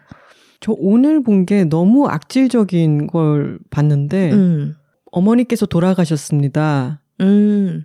부고 문자. 어, 부고 링크를 스미싱을 해가지고 음. 그걸 클릭하는 순간 뭘 뽑아가는 거예요. 맞아요. 요즘은 링크 하나 잘못 클릭하면 거기서 폰의 여러 가지 정보를 빼내가는 피싱 기법이 너무 발달해서 정말 위험하죠. 근데 부고는 진짜 악질적이지 않나요? 아, 그러니까요. 내가 아는 분의 어머니가 돌아가셨구나. 아, 이걸 빠뜨리면 안 되지 싶어서 음. 안타까운 마음을 갖고 눌러본 음. 사람의 돈을 갈취해 간다니 그런 사람의 감정과 음. 도의를 이용해서 돈을 갈취해 간다니 너무 불쾌했어요. 맞아요. 그리고 요즘 인스타그램에서도 어, 메타 계정을 사칭해서 DM을 보내서 거기에 링크를 클릭하면은 계정 자체를 탈취해가는 음. 그런 식의 해킹 수법이 유행을 하고 있고 저희가 아는 여러 계정들이 그런 식으로 피해를 봤어요. 네. 톡토로 여러분들도 절대 조심하시기 바라고요. 혹시나 그런 나쁜 사기꾼들에게 피해를 보셨다 할지라도 너무 스스로를 자책하지는 않았으면 좋겠어요. 음. 그거는 자기가 잘못해서 피해를 봤다기보다는 그 사람들의 사기 수법이 너무 악랄하게 발달해서 그런 거니까요. 맞습니다. 근데 저는 그런 생각도 들어요. 우리가 이제 나이를 먹을수록 저는 벌써 귀도 잘 안 들리고 음. 눈도 좀 어둡잖아요. 음. 이런 식으로 뭔가 세세한 디테일한 정보가 분별이 안 돼서 실수하는 게 점점 더 많아지겠구나 이런 생각도 들어요. 음. 친구들끼리도 기억력이 점점 감퇴하니까 저희가 고유 명사를 하나 떠올릴 때 거의 스무 고개로 시작을 하잖아요. 그렇죠. 그 사람 있잖아, 그 사람 해놓고 서로 정보를 덧대가면서 음. 한 다섯 단계, 여섯 단계를 추론을 해야지 음. 얘기하고 싶던 그 고유 명사가 뿅 나오잖아요. 음. 근데 그게 또 되게 넓곤 하잖아요. 막 음. 서유럽 막 이런 식으로 갑자기 시작하잖아요. 어. 어, 얼마 전에 제가 하나 씨한테 인터넷 쇼핑하다가 생각이 안 나서 아니 그 외국 약 파는 사이트 있잖아. 제가 아이허브 아이허브가 생각이 안 나는 거예요. 외국 약 파는 사이트. 음.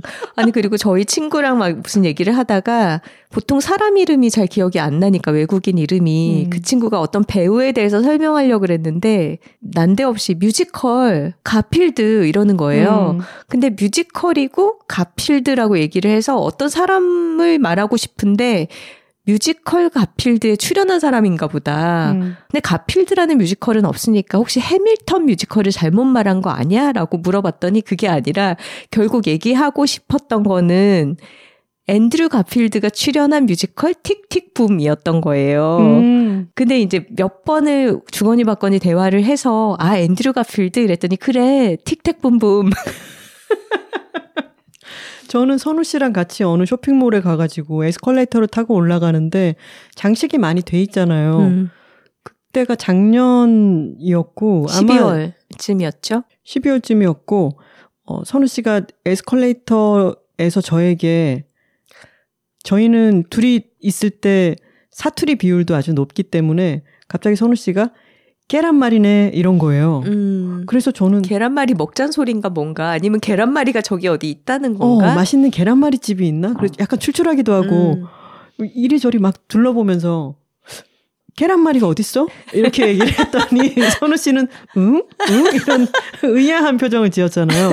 선우 씨가 했던 말은 연말이네. 아이고 이제 연말이네. 연말이네. 장식도 반짝반짝하 이런 뜻이었는데 어, 저는 배가 고픈 나머지 음, 계란말이 먹, 계란말이네. 계란말이 먹고 싶었던 거지. 아, 좀 비슷하게 들려요. 계란말이네, 무의미한 연말이네. 실수는 없는 거지. 그리고 또 이런 실수도 있어요. 저희가 작년에 어, 책방 오늘이라고 하는 곳에 가서 서사음 콘서트를 최초로 했다 이런 말씀 드렸던 적이 있잖아요. 음, 근데 선우 씨는 리코더 실수를 거의 하지 않았는데 저는 우쿨렐레 주자인 저는 거의 모든 곡에서 실수를 했어요. 음. 근데 너무 얼토당토하게 모든 곡에서 실수를 했는데도 너무 즐겁더라고요. 음. 그리고 아직 서툴고 떨려서 실수를 하는 모습을 모두가 따뜻하게 그걸 또 어, 지켜봐 주었고 그래서 아 이것이 바로 아마추어의 특권이구나. 음. 그리고 이런 실수는 부끄러움보다는 또 즐거움으로 이어지기도 하는구나 음. 하는 경험을 했습니다. 그렇죠. 이런 식의 실수는 그냥 웃어 넘길 수 있는 거죠. 여러분들도 어, 업무에서의 치명적인 실수가 아니라 생활하면서 생기는 실수들은 어, 그냥 그러려니 좀 그럴 수 있지. 음. 이런 마인드로 건강하게 넘기셨으면 좋겠고요. 음. 뭐나 자신이 아니라 옆에 있는 다른 친구나 뭐 가족에 대해서도 좀 너그러운 마음을 가져줬으면 좋겠어요. 음. 왜냐하면 우리가 나이 들면 점점 더 실수는 많아질 거니까. 맞아요. 선우 씨랑 저랑은 워낙 일상생활에서 실수가 많기 때문에 맨날 우리끼리 그런 얘기 하거든요. 둘이 합쳐서 겨우 근근히 한 명분을 음. 살아내고 있다. 음. 얘기를 하는데 그래도 좀 멀리 떨어져서 보면 멀쩡해 보이잖아요. 음, 자기 맞아요. 일들 잘 하고 잘 살아가는 것처럼 보이지만 가까이서 보면은 누구나 실수를 하고 음. 손해도 많이 보고 자책감도 들고 합니다. 음, 맞아요. 특히나 사실은 술 마시고 한 실수들은 너무 많아서 아예 넣지도 않았죠. 네, 이 회차 안에서 다 소화를 할 수 없기 때문에 아예 뺐습니다. 맞습니다. 우리의 자매 팟캐스트, 이웃 팟캐스트, 영혼의 노숙자의 이런 명언이 있죠. 눈물 닦으면 다 에피소드다. 너무 명언이죠. 네. 눈물이 날 때가 있죠. 하지만 나중에 눈물 닦고 돌이켜서 생각해 보면은 거기에서 배울 점도 있고 오늘 저희가 계속 키득거리면서 얘기를 한 것처럼 웃으면서 회상할 수도 있죠. 그러면서 우리는 계속해서 나아가는 겁니다. 여둘 애드 시간입니다. 오늘의 여둘 애드는 아주 멋진 책 전질 세트입니다. 설명을 잘 드려야 되는 게 이것의 전체 전집은 20권입니다. 음. 어, 이러니까 되게 책팔이 같네요. 근데 전체 20권 중에서 제일 앞 다섯 권이 박스 세트로 먼저 출간이 되었어요. 음. 정확히 말씀드리면은 21일에 출간이 되고 20일까지는 이것에 대한 사전 펀딩이 진행됩니다. 네, 알라딘에서 북펀딩이 진행 중이고요. 저희는 여두레드 광고를 위해서 먼저 책의 실물을 조금 빠르게 받아봤는데요. 어, 굉장히 멋진 장정으로 새롭게 옷을 입고 세상에 나왔습니다. 저자부터 말씀을 드려야겠죠. 알베르 까뮤입니다. 음. 까미는 너무 유명하죠. 그렇죠. 근데 저희가 이 새로 출시되는 다섯 권의 전집을 소개하기 위해서 여러 권을 읽었어요. 음. 근데 선우 씨. 네. 우리 이방인을 예전에 읽었잖아요. 음, 너무 옛날에 읽었죠. 그래도 나는 이방인을 읽었고 그에 대해서 알고 있다. 메르소의 캐릭터와 여러 사건들의 진행에 대해서 익히 알고 있다라고 음. 생각하고 있었는데 음. 이번에 오랜만에 다시 읽었더니 음. 왜 이렇게 새로운 거죠? 음. 나이를 먹을수록 읽었을 때 새록새록 좋아지는 책이 고전 같아요. 음. 카미의 이번 책들도 이방인도 그렇고 패스트도 그렇고 예전에도 이미 책을 읽었을 때 고전이라는 것은 계속해서 회자되고 음. 언급되는 책이잖아요. 음. 그렇기 때문에 읽어둔 게 손해는 아니었어요. 음. 읽고 나면은 다른 사람들이 이 작품을 언급하고 음. 이 작품을 징검다리 삼아서 다른 이야기를 할 때 그게 어떤 맥락인지 음. 더잘 알아듣게 되고 음. 그러니까 고전이라고 불리는 책들을 많이 읽어두면은 분명 교양과 소양이 넓어지는 거는 사실이죠. 음. 하지만 우리는 까먹는다. 그래서 참 나이 40이 뭘까 싶은데 음. 40이 지나서 예전에 읽었던 책들을 다시 읽어보면은 그게 훨씬 더 깊숙하게 다가올 때가 많은 것 같아요. 음, 그렇죠. 그리고 내가 세상을 바라보는 시각이랄까, 인간을 접해온 경험들이 쌓이니까 이 고전에서 등장하는 인물 유형이나 그 인물이 처한 어떤 상황, 사건에 대해서 더 깊이 공감하면서 읽을 수 있게 되는 것 같아요. 음. 까미 전집이 나오는데 어, 여러분들이 까미에 대해서 알고 있는 여러 가지 책들 이를테면은 뭐 결혼 여름이라든가 안과 것 같은 에세이도 있고 까미의 스승인 장 그르니에와 까미가 주고받은 서한집도 나왔었죠. 그리고 까미의 작가 수첩 등등 모든 저작을 집대성한 전집은 출판사 책세상에서 나옵니다. 지금 말씀드린 모든 책들이 다 망라된 20권이 나올 예정이고 음. 최초의 5권은 어떻게 구성되어 있냐면 1권은 이방인이고요. 음. 2권은 패스트, 3권은 전락, 4권은 적지와 왕국, 5권은 행복한 죽음입니다. 여기서 여러분들이 아주 익숙한 제목도 있을 테고 조금은 낯선 제목들도 있을 텐데요. 선우 씨와 제가 어떤 책은 처음으로, 어떤 책은 오랜만에 다시 읽어보면서, 야, 이렇게 한 작가의 책을 몰아 읽으니까 이게 또 예상치 못하게 참 재밌구나 하는 걸 느꼈어요. 음, 맞아요. 저희가 먼저 소개되어 나오는 책 세상의 알베르 카미 전집에서 다섯 권을 언급을 했는데 이것을 순서대로 읽으실 필요는 반드시 없습니다. 다섯 권 중에서 본인이 손이 가는 대로 읽으시면 될 것 같고요. 저희가 이번에 알베르 까미 책세상 전집을 읽으면서 느끼는 거는 아, 까미라는 작가가 참 잘 쓴다.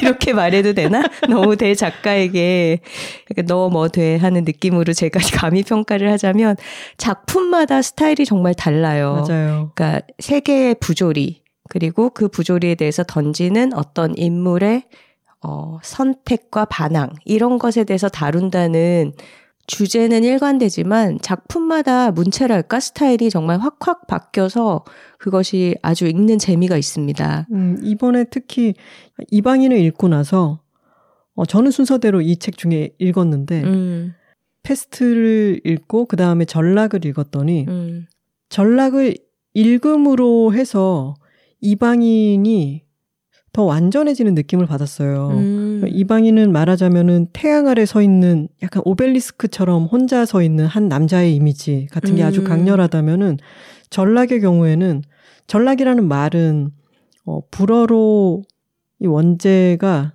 뭐라고 읽어야 돼요? 라슈트? 라슈트라고 읽어야 될까요? 추락을 뜻한다는데 음. 추락보다 아주 전면적인 몰락 같은 전면적인 추락 같은 음. 그런 어감으로 전락이라고 하는 번역어를 김하영 선생님이 선택을 하신 건데 음. 이 전락의 이미지는 암스테르담의 질척이는 물과 물에 잠겨가는 한 남자의 이미지거든요. 음. 그래서 이 한 작가의 책들을 한 권이 아니라 여러 권을 연달아서 읽으니까 선우 씨 얘기처럼 이 작가 스타일은 이런 거지 라고 규정 지을 수가 없고 음. 한 작가의 다양한 면모를 음. 그리고 한 주제를 얼마나 다양하게 풀어내는가 하는 음. 그 작가의 역량을 다각도로 볼 수 있어서 아주 흥미로운 독서였습니다. 음, 예전에 이방인을 처음 읽었을 때는 메르소라는 이 주인공이 어떻게 살인자가 되는가. 이거 스포일러 아니죠? 그렇죠. 네, 너무 유명한 음, 어, 줄거리에 해당되는 부분이니까.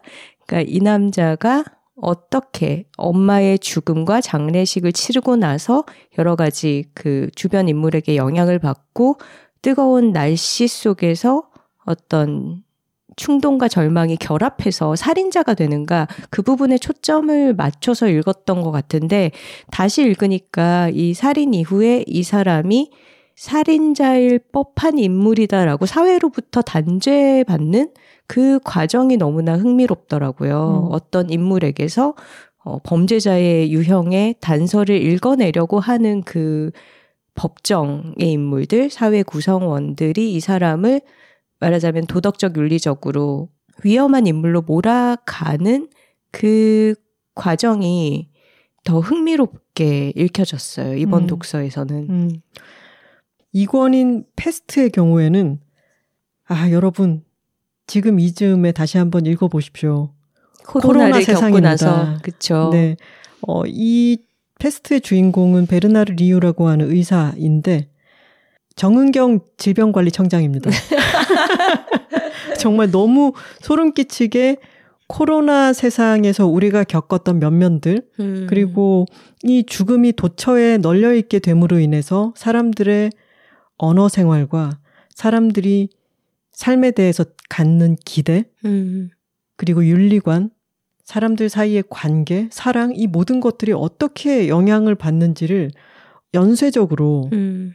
묘사를 했는데 까미는 충동적으로 글을 쓰는 스타일이 아니었다고 해요. 음. 어, 이 전집에 나중에 출간될 작가 수첩 세 권을 보면은 각 작품을 어떻게 구상하고 어떻게 그것이 발전되고 수정되는지의 과정들이 다 또 촘촘하게 기록이 음. 되어 있습니다. 메모를 아주 많이 하고 그것을 작품에 적극적으로 반영하는 작가였더라고요. 네.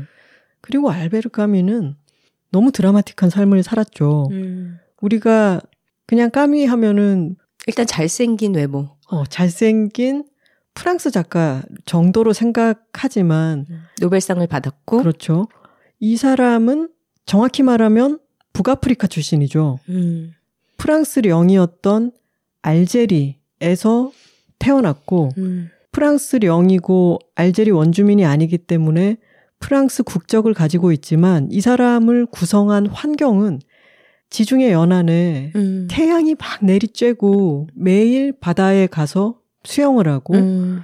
축구를 하고 그렇게 자연과 한 덩어리가 되어서 사는 삶을 살았었고 그리고 이 사람은 집이 너무 가난했기 때문에 음. 아빠도 아버지도 일찍 사망했고 음. 그리고 구남매 중에서 자라서 음, 아주 환경이 열악했다고 하더라고요. 네 정말 총명한 아이였지만 제대로 된 교육을 받지 못할 상황이었는데 까미의 재능을 눈여겨본 제르맹 선생님이 장학금을 줘 가면서 어, 많은 어떤 은사들의 도움으로 장학생이 되고 더 상급 학교에서 공부를 하고 파리로 진출하고 음. 그리고 젊은 나이에 이방인이라고 하는 걸작을 써서 음.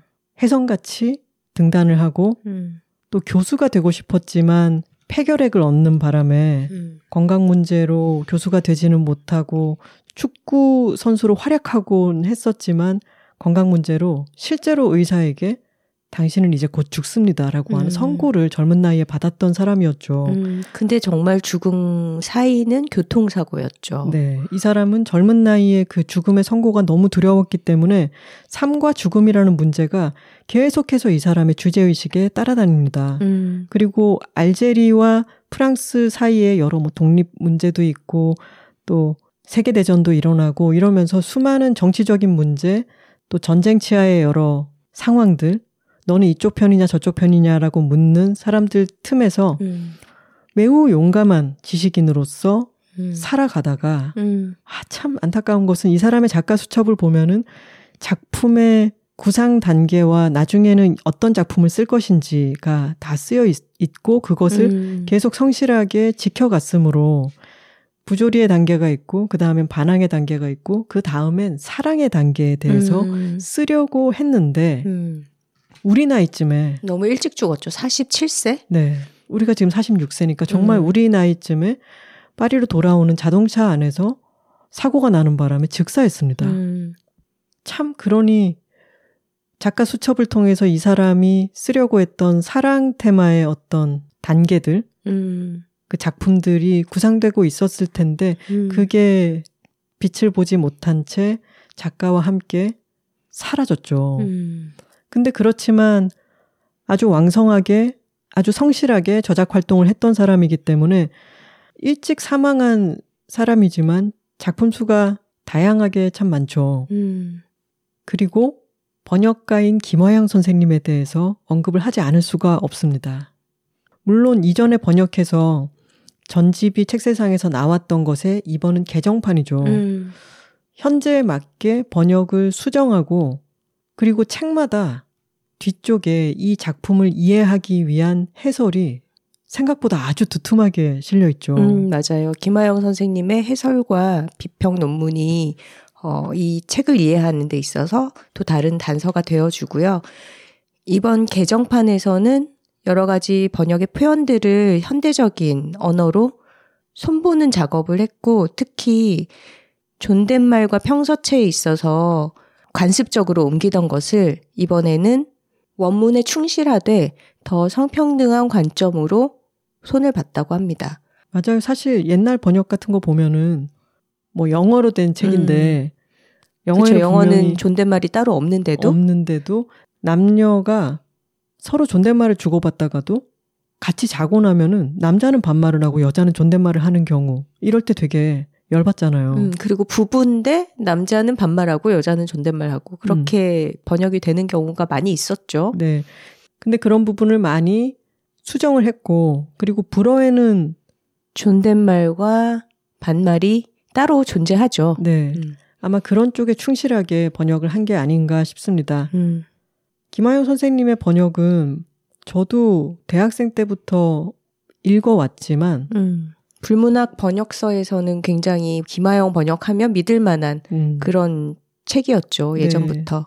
저도 그래서 20년이 넘은 책들이 집에 있는데 그 책들을 가끔씩 꺼내서 읽어봐도 어떤 번역서들은 시간이 10년만 지나서 읽어보면은 그 단어 선택이 아주 뒤떨어지게 느껴질 때들이 있거든요. 근데 김하영 선생님의 번역은 지금 읽어도 늘 아름답다는 생각이 들었습니다. 음. 근데 제가 이번에 전락을 처음 읽었는데 음. 전락은 메르소가 정말 과묵한 사내라면은 전락에 나오는 장 바티스트 클라망스라고 하는 주인공은 처음부터 끝까지 자기 혼자 떠드는 음. 완전 떠버리잖아요. 음. 근데 어투가 정말 다르지 않나요? 음, 그러니까요. 구어적으로 막 술술술 읽히는데 이 사람의 떠버리적이고 허세 가득하면서도 상대에게 살짝 비굴했다가 또 우쭐했다가 음. 하는 그런 뉘앙스들을 구어로 너무 잘 번역을 하신 것 같아요. 음. 그러니까 어떤 작가들은 중심 인물이 작가의 분신 1, 2, 3, 4처럼 느껴지는 작가들도 있잖아요. 음. 그리고 그 인물을 통해서 자기가 하고자 하는 이야기를 직접적으로 전달하는. 근데 까미의 경우에는 작품마다 굉장히 다른 인물들이 생생하게 살아 움직인다는 생각이 들고, 이번에 이방인을 읽으면서는 메르속의 MBTI가 뭘까? ISTP? 이런 유형이 아닐까라는 생각도 들었어요. 그러니까 과묵할 뿐 아니라 어떤 사람의 비위를 맞추기 위해서 대충 참고 넘어가거나 긍정해주는 법이 없잖아요. 음. 아닌 건 절대 아닌 거죠. 음. 아까 번역의 말들에 대해서 언급을 했는데 전락의 뒷부분에 있는 해설에 김화영 선생님이 쓰신 부분을 한번 읽어볼게요. 음. 안개라는 말을 발음해보라. 그러면 벌써 우리들의 상상력은 가벼우면서도 자욱한 물의 장막에 덮이고 눈에 보일 듯 하면서도 보이지 않는 물의 입자들이 영혼 속으로 스며들기 시작할 것이다. 그것이 바로 안개의 동적이며 교활한 힘이다. 안개는 이미 사물이 아니라 그 자체가 이미지다. 공중의 물이요, 반투명의 물인 안개는 외계나 인간의 내면 속에서가 아니라 그 양자 사이에서 참다운 힘을 행사한다.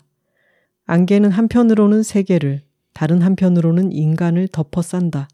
그것은 직접적인 접촉을 방해하고 즉각적인 교류에 혼선을 가져온다.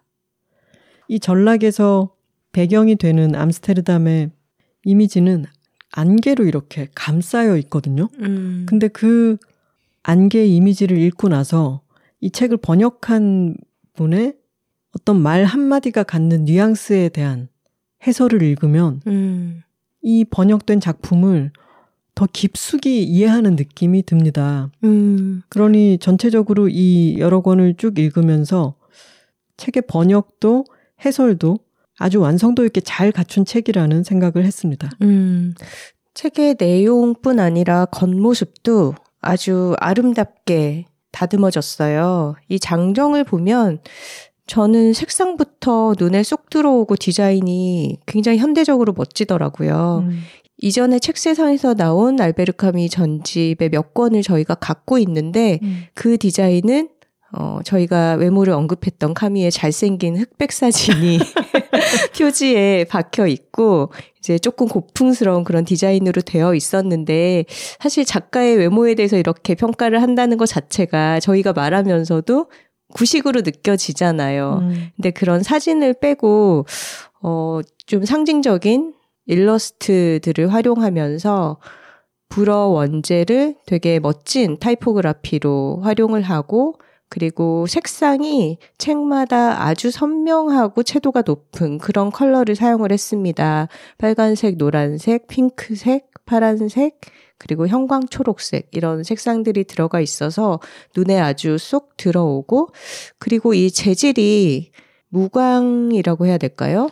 무광 코팅인데 손에서 이렇게 미끄러지는 무광이 아니라 손에 착 붙는 코팅이 되어 있죠. 네, 저는 그래서 읽는 동안에 정말 책이 탁 달라붙는 느낌이 들어서 되게 독서에 몰입하는데 이 장정이 도움이 되더라고요. 저도 그랬습니다.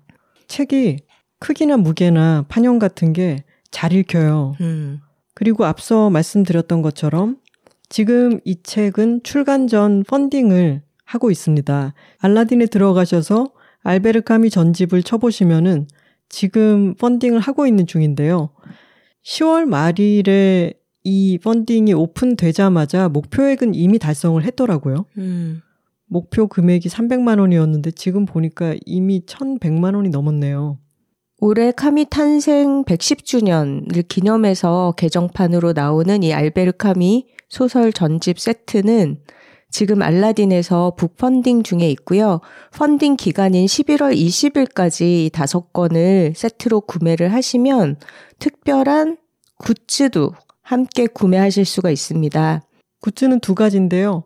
하나는 이방인 사각 유리 문진, 또 하나는 incense paper 세트입니다. 음, 유리 문진과 incense paper 세트에 모두 이 카뮈 전집에 사용된 표지 일러스트를 활용을 했어요. 그래서 디자인이 아주 깔끔하고 예쁩니다.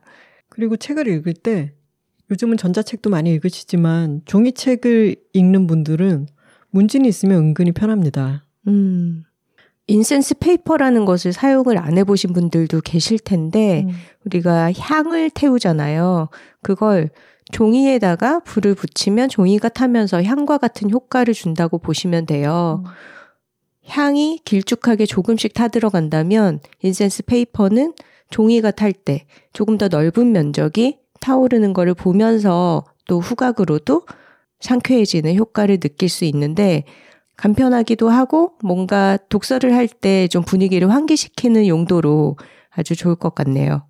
그리고 저는 가격을 보고 좀 놀랐습니다. 음. 요즘 코로나 이후에 지류의 가격도 많이 올랐고 음. 책한 권 사면은 보통 만 몇천 원씩은 그냥 하잖아요. 그렇죠. 어, 그런데 지금 이 다섯 권 박스 세트인데 지금 온라인상 주문 가격이 권당으로 치면 만 원이 안 돼요. 49,320원입니다. 음. 5만 원이 안 되는 가격에 이 책들을 천천히 읽으신다면은 우리가 요즘 어디 가서 5만 원을 내고 이렇게 다채롭고 값진 시간을 보낼 수가 있을까요? 맞습니다. 나 진짜 되게 책팔이 같다. 이번 책세상의 알베르 카미 전집 세트 다섯 권을 통해서 고전 읽기의 즐거움에 새롭게 빠져보셔도 좋을 것 같고 어, 까미의 작품 세계의 정수를 만나실 수 있을 것 같습니다. 음. 아 그리고 저는 지금 1, 2, 3권을 지나서 네 번째 권 적지와 왕국을 읽고 있는데 저는 이전에 까미의 단편 소설을 읽어본 적이 없거든요. 음. 근데 이게 까미의 유일한 단편 소설집이라고 해요. 음. 지금 세 편, 이제 네 편째를 읽고 있는데 네. 까미의 단편은 또 다른 재미를 줍니다. 음. 스타일이 또 이렇게 완전히 다른 부분이 있구나 하는 거를 느끼게 해주는데 음. 저는 만약에 이렇게 전집 세트에 들어있지 않았으면 존재를 잘 몰랐을 것 같고 음. 어, 서점에서 제가 골라서 읽지 않았을 것 같기도 하거든요. 음. 근데 이렇게 전집을 차근차근 읽다 보니까 내가 개별적으로는 안 골랐을 것 같지만 이것을 읽게 되니까 이것은 뜻밖의 수학처럼 느껴지는 거예요. 음. 이런 다채로운 즐거움을 톡토로 여러분들도 느껴보셨으면 좋겠습니다. 네. 지금 알라딘으로 가셔서 알베르 까미 전집 펀딩 11월 20일까지입니다. 카미로 검색을 하셔야 됩니다. 아, 제가 자꾸. 네, 저희가 까미라고 이렇게 음. 입에 붙은 대로 말을 했는데 정확한 표기는 카미입니다. 그렇습니다. 댓글 소개 시간입니다. 사연과 광고 문의는 w2talking gmail.com w 숫자 2 t a l k i n g at gmail.com으로 보내주시면 됩니다.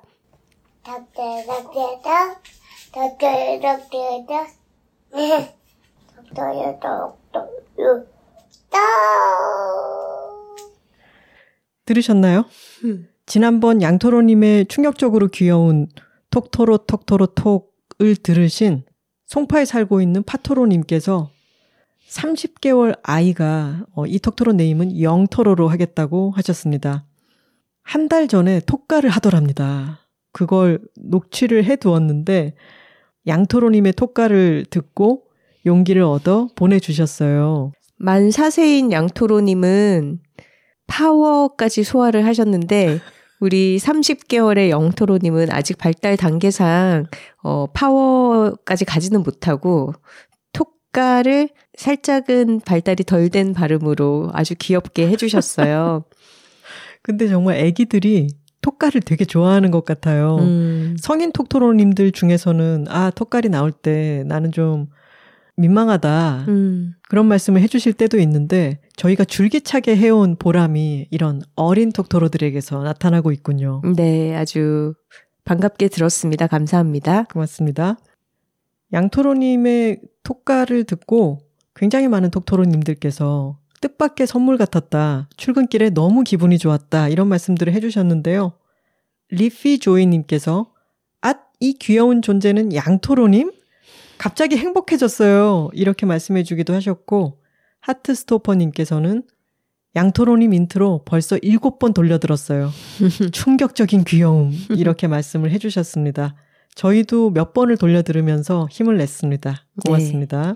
박나현님께서 와우 새를 무서워하지만 그치만 배에서 갈매기한테 과자를 준 적은 있고 그걸 좋아하는 이게 하나의 호오 같지 않나요? 아침에 샤워를 하며 여둘톡을 듣는데 예상치 못한 선물을 받은 것처럼 기운이 나네요. 음. 이런 깜짝 이벤트 정말 최고입니다. 양토로님의 소중한 경험을 모두 함께 간직하게 된 것도 참 의미 있네요. 해주셨습니다. 저희가 양토로님에 대한 거는 어느 정도 읽고 지나가려고 그랬는데 자꾸 눈에 들어오네요. 댄싱 뮤직님께서 오프닝 너무 치명적으로 귀엽네요. 양토로님, 한글 빨리 익혀서 직접 편지 보내는 날 기다려 보아요. 포기하지 말아요. 한글을 알면 나의 세상이 더 넓어진답니다. 화이팅! 이렇게 한글 공부를 독려해 주시는 댓글도 달아주셨습니다. 네. 베이징 톡토로님께서 어머, 귀요미 아가의 음성 메시지부터 사랑스러운 크리스마스 캘린더까지 정말 절로 미소가 지어지는 순간이 너무 많았던 회차였어요. 결이 비슷한 사람들이 서로 좋아하는 것을 나누고 공유할 수 있는 톡토로십 너무 소중합니다 해주셨네요. 지난 77화는 고민사연 5탄 애증의 회사 생활 편이었죠. 네. 럽터로님께서 사연들 하나하나 제가 겪은 일과 고민을 모아둔 것 같아서 함께 마음 아파하고 또 위로받으며 들었습니다. 올해 초 죽을 만큼 견디기 힘들어선 사무실에 앉아 여들톡 두 분의 목소리로 겨우 버티던 나날도 생각이 났고요. 저는 번아웃도 직장 내 괴롭힘도 다 이렇게 생각하기로 했어요. 다 내가 똑똑한 탓이다. 아직은 상처를 보듬어야 하지만 우리 원래 가진 똑똑한 모습 잊지 말고 언젠가 다시 돌아올 원래 내 모습을 기다려 주자고요. 오늘도 잘 들었습니다. 하셨습니다. 네, 현명한 자세입니다. 슬기로운 도라의 슬토로님께서 안녕하세요 작가님들 고민 사연은 정말 저희 최애 컨텐츠입니다. 최근 바쁜 일을 무사히 마치고 여러 가지로 마음이 매우 헛헛하고 흐렸었는데 고민 사연 타이틀을 보고 냅다 들어보았어요. 고민 하나의 설거지, 또 고민 하나의 빨래 개기, 고민 하나의 청소를 하며 온종일이요. 저는 직장 생활을 하고 있지는 않고 프리랜서라고 할 수 있는데도 익명 톡토로님들의 고민이 제 경험과도 다 있어서 작가님들의 따뜻한 이야기에 제가 괜히 위로받기도 했어요. 나라면 친구가 이런 고민을 털어놓을 때 어떤 조언을 해줄 수 있을까 생각도 해보았는데요. 저는 말주변이 없어 그저 들어주는 것밖에 못할 것 같더라고요. 그런데 작가님들 이야기를 들으며 제대로 위로하는 법, 상대방을 배려하며 조언하는 법 같은 것을 제가 배우고 있는 것 같아요. 감사합니다. 하셨네요. 독립문 톡토로님께서 안녕하세요. 예전에 세상에서 제일 신나게 퇴사한 사연 보내드린 독립문 톡토로입니다. 아마도 그 수건에다가 음 맞아요. 본인의 퇴사 기념 수건을 제작해서 회사에 돌렸다는 음. 그분이시죠. 네. 이번 애증의 회사 생활 편은 정말 모두 남 얘기 같지 않게 들었는데요. 괄호 열고 12년 다니고 부장까지 한 제가 바로 그 가면 증후군의 산 증인입니다. 특히 마지막에 직장 내 괴롭힘으로 퇴사하고 취업 준비를 하고 계신 익스타그램님의 사연에 제가 다 울컥하더라고요. 저도 부당한 일을 겪었고 그로 인한 2차 가해로 1년 동안 팀 소속 없이 버티던 시간을 겪은 후에 제 정신건강을 위해 퇴사하게 되었으니까요. 저도 가해자에게 사과를 받을 수 없었기에 2년 정도 가까이 심리 상담을 개인적으로 받으며 여러 가지 미해결된 감정들을 다루고 있는데요. 그러다가 퇴사하고 지금은 상담 심리 대학원을 다니고 있습니다. 제 2의 인생을 개척하고자 하는 마음도 있지만 자기 분석과 스스로 치유하는 시간을 가지고자 하는 목적도 있어요. 그리고 이 시간이 가능한 이유는 당분간은 돈을 벌지 않아도 버틸 수 있는 퇴직금과 실업급여 덕분인 것 같습니다. 익스타그램님의 사연 중 가장 마음이 쓰였던 것은 모아놓은 돈이 없다는 부분이었어요. 음. 그래서 지금 더 조급한 마음이 드는 건 아니실까. 선우 작가님 말처럼 상처를 받으면 회복하는 시간이 필요할 텐데 그 시간조차 사치라고 느끼시는 건 아닐까. 제가 익스타그램님 사정을 다 모른 채 너무 오지, 너무 오지랖을 부리는 것은 아닐까 싶기도 하지만 혹시라도 필요하신 부분이 있을까 말씀드려 봅니다. 그러면서 다양한 팁을 알려주셨어요. 직장 내 괴롭힘으로 인한 퇴사라면 자발적 퇴사여도 증빙만 할 수 있다면 실업급여 수급 자격이 된다고 음. 하네요.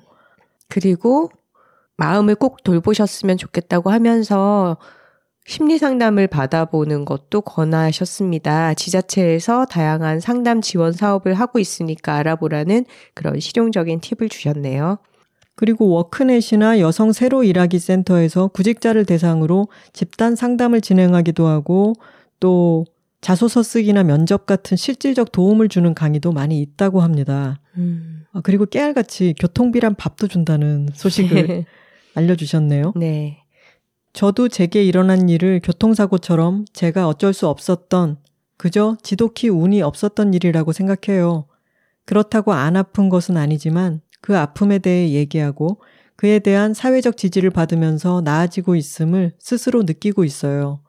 어쩌면 여둘톡 이번 고민 사연 회차가 톡토로 분들이 어디에도 쉽게 말할 수 없는 마음들을 나누고 그에 대한 따뜻한 응원을 받을 수 있는 안정기지 같은 공간이 아닌가 싶습니다. 여둘톡이 있어 정말 다행이에요. 라고 해주셨네요. 음, 감사합니다.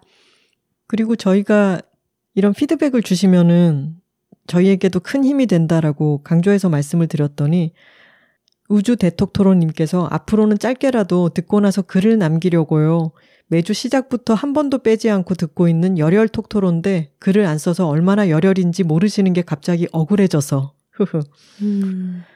다들 글을 너무 재밌게 쓰셔서 뭔가 멋진 댓글이어야 남길만 하다는 선입견이 있었던 것 같다라고 말씀을 해주셨습니다. 아, 그렇지 않습니다. 편하게 남겨주세요.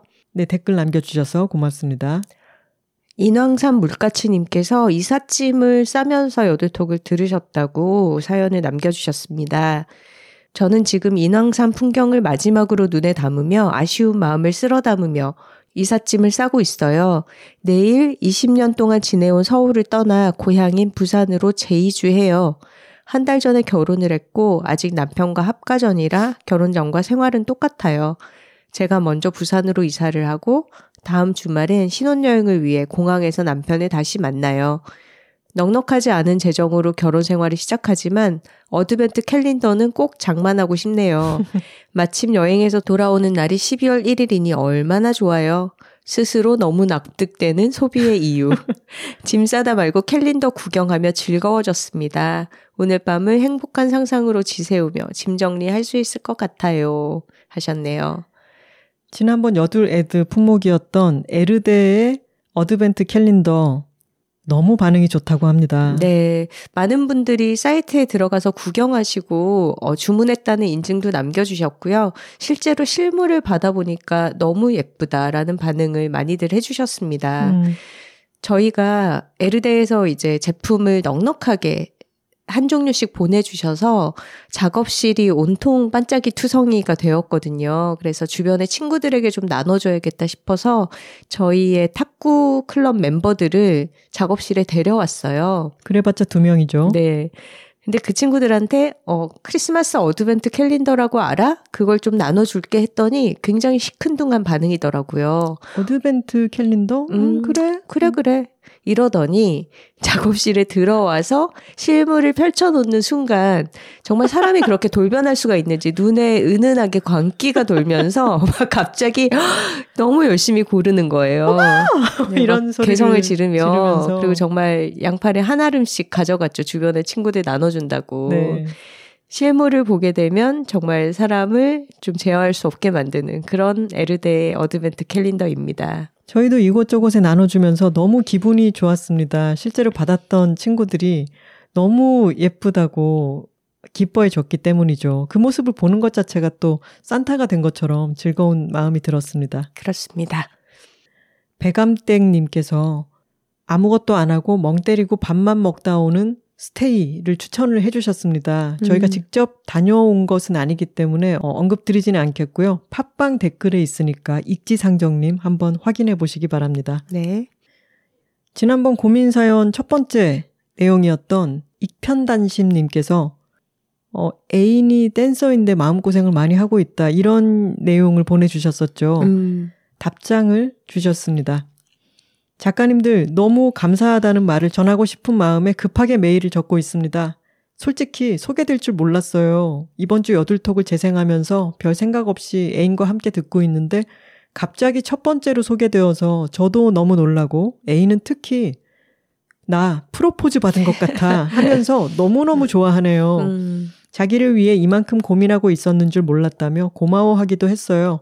작가님들의 목소리로 꽤나 길게 같이 고민해 주시는 그 모든 것이 특히 연기 톤으로 대사 읽어 주실 때 너무 리얼했다며 저희 둘 모두에게 더 없는 위로가 되었어요. 정말 정말 너무 감사합니다. 예전부터 그저 혼자 고민하고만 있던 일이었는데 친한 친구들한테 말했을 때는 듣는 둥 마는 둥 하거나 그렇게 걔는 왜네 말은 안 듣고 아직 거기 있대? 의지가 없는 거 아니야? 하면서 전혀 다른 맥락으로 조언을 해주거나 해서 별 도움이 되지 못했었거든요. 음. 선우 작가님이 예상하신 대로 저는 대문자 T의 성격입니다. 애인이 괴로워하기 때문에 너무 해결해주고 싶었어요. 그것에 초점이 맞춰지다 보니 상황이 답답하기만 했는데 사실 애인의 속마음은 힘들어도 버티고 싶고 뭔가 이뤄내고 싶다는 것이었더라고요. 또 하나 작가님이 말씀하신 것처럼 어떤 역치를 넘지 못하면 여기가 좋았는지 나빴는지조차 모르는 상태로 그냥 도망치는 게 되어버리니까 애인 나름대로 고민하고 있었나 보더라고요. 다정하게, 그렇지만 단호하게 말씀해 주시는 작가님들의 말씀을 듣고 어딜 가나 좋은 사람만 있는 것은 아니니까 상처받는 것은 자연스럽고 그 위에 굳은 살을 얹어 더 단단하고 유연하게 살 수 있도록 이런 기회가 찾아온 건가 보다 그렇게 생각하게 되었대요. 제가 애인을 너무 어리게만 바라봤나 봐요. 두 분이 함께 제 친구들보다도 깊게 고민해 주셔서 서로를 더 잘 이해하게 되었어요. 진지하게 고민을 들어주시고 생각 나눠주셔서 정말 감사합니다. 익편단심 드림. 하고 보내주셨네요. 네. 아, 저희가 고민 사연을 소개하고 저희 생각을 얘기할 때는 아무래도 저희가 직접 겪은 일이 아니기 때문에 굉장히 조심스러워져요. 게다가 익편단심님은 본인 이야기가 아니라 애인의 이야기를 전해주셨기 때문에 조금 더 신경 쓰면서 얘기한 부분이 있었는데 이렇게 두 분이 같이 저희의 상담 내용을 마음에 들어 해주셔서 너무 다행스럽습니다. 음. 익지상정님께서도 방송을 듣고 메일을 보내주셨네요.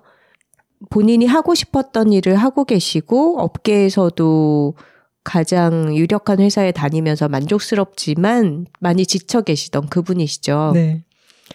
첫 메일을 쓰고 약 4개월이 지났네요. 새로 올라온 이번 주 팟캐스트 주제를 보고 제가 보냈던 메일이 생각났어요. 내 사연이 나올 수도 있겠다는 생각을 하며 듣고 있는데 정말로 제 사연이 나오는 게 아니겠어요? 작가님들이 나누는 이야기를 들으면서 감회가 새로웠습니다. 바로 오늘이 2주간의 휴가를 마치고 오랜만에 회사에 출근하는 날이었기 때문입니다. 정말 신기하게도 작가님들께 메일을 쓰는 것만으로 생각이 정리가 되더라고요. 나에겐 휴식이 필요하고 아직은 퇴사할 용기가 없으니 일단은 길게 쉬어봐야겠다는 생각이 들었습니다. 가장 바쁜 시기를 보내고 10월 말부터 약 2주 동안 휴가를 다녀왔습니다. 일주일은 한국에서, 일주일은 남반구의 따뜻한 섬나라에 있었는데요. 제가 휴가 기간 동안 가장 잘한 일이 뭔지 아세요? 바로 아무것도 안 했다는 겁니다. 잘하셨습니다. 칭찬드립니다. 쉬는 동안 저의 일과는 정말 간단하게 말씀드릴 수 있어요. 눈이 일찍 떠지면 아침을 먹고 늦게 일어난다면 점심을 먹습니다. 졸리면 자고 심심하면 책을 읽거나 땡기는 영화를 봐요. 한낮에도 공포 영화를 보고 한밤중에 만화 영화를 보기도 했답니다. 저희 집은 정남향이라 햇빛이 정말 잘 들어요. 이런 이유 때문에 이 집을 계약했었는데 정작 저는 출근 전에 아침과 퇴근 후 저녁에만 집에 있어 거실에서 따뜻한 햇볕을 받으며 낮잠을 자는 행복을 이제야 알았네요. 해외에서의 일주일도 크게 다르지 않았습니다. 밖으로는 나가지 않고 리조트 안에서 모든 것을 해결했어요. 일찍 일어나면 조식을 먹고 늦잠을 자면 중식을 먹습니다. 디저트로 커피 아이스크림과 레몬 셔벗을 번갈아 가면서 먹고 그래도 뭔가 아쉬우면 맥주나 와인을 마십니다. 수영을 하지 않더라도 일단은 수영복을 입고 나와 책과 아이패드를 들고 바닷가나 수영장에 있는 썬베드에 누워 그저 가만히 있습니다. 책을 읽다가 까무룩 잠이 들고 앞머리를 간지리는 바람에 눈을 떠 청량한 바다를 푸른 하늘을 보며 먹을 때리다가 또 잠이 듭니다. 밤하늘엔 얼마나 별이 많던지요. 바닷가의 빈백에 누워 밤하늘을 보다 보면 처음엔 잘 안 보이던 별들이 눈이 어둠에 익숙해지며 말도 안 되게 많아집니다. 수평선에 가까운 곳까지 별이 빼곡하게 떠 있는데 저는 그렇게 낮게 떠 있는 별을 정말이지 처음 봤어요.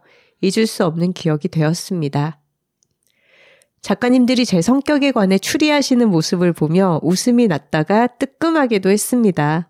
특히 하나 작가님이 쉬는 날에도 그동안 못했던 일들을 해치울 것 같다고 하셨던 말이요.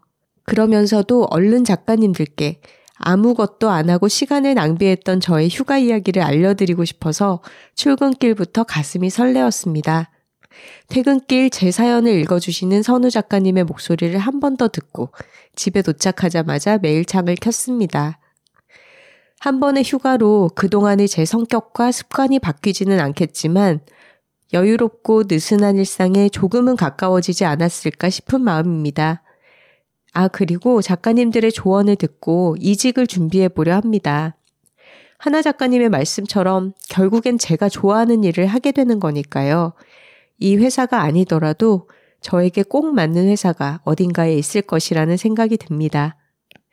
이번 작가님들의 이야기를 들으며 제가 다녀온 휴가를 떠올리면 나 꽤나 멋진 톡토로잖아 라는 생각을 계속 하게 됩니다. 사연이 소개된 오늘만큼은 경거망동, 자화자찬할게요.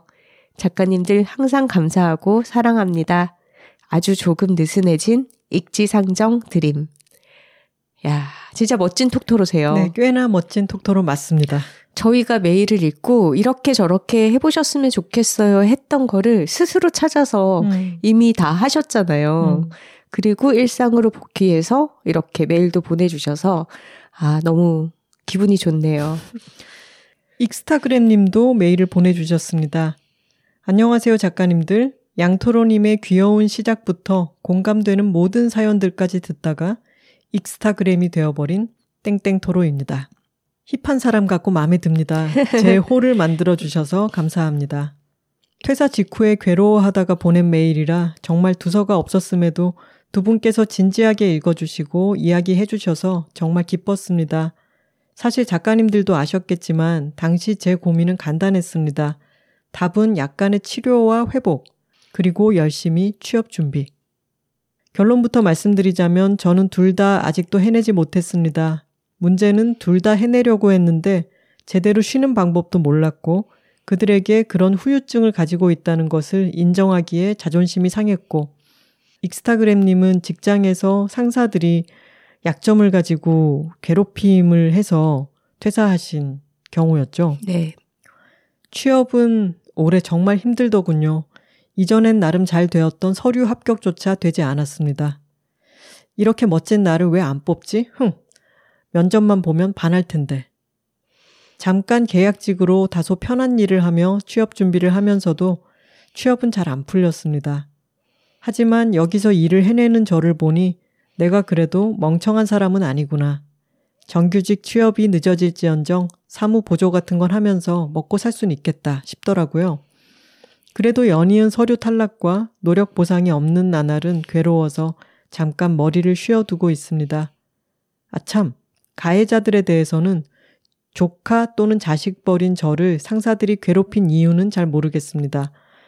제가 입사한 1년 동안 저와 비슷한 이유로 5명이 퇴사를 했었습니다.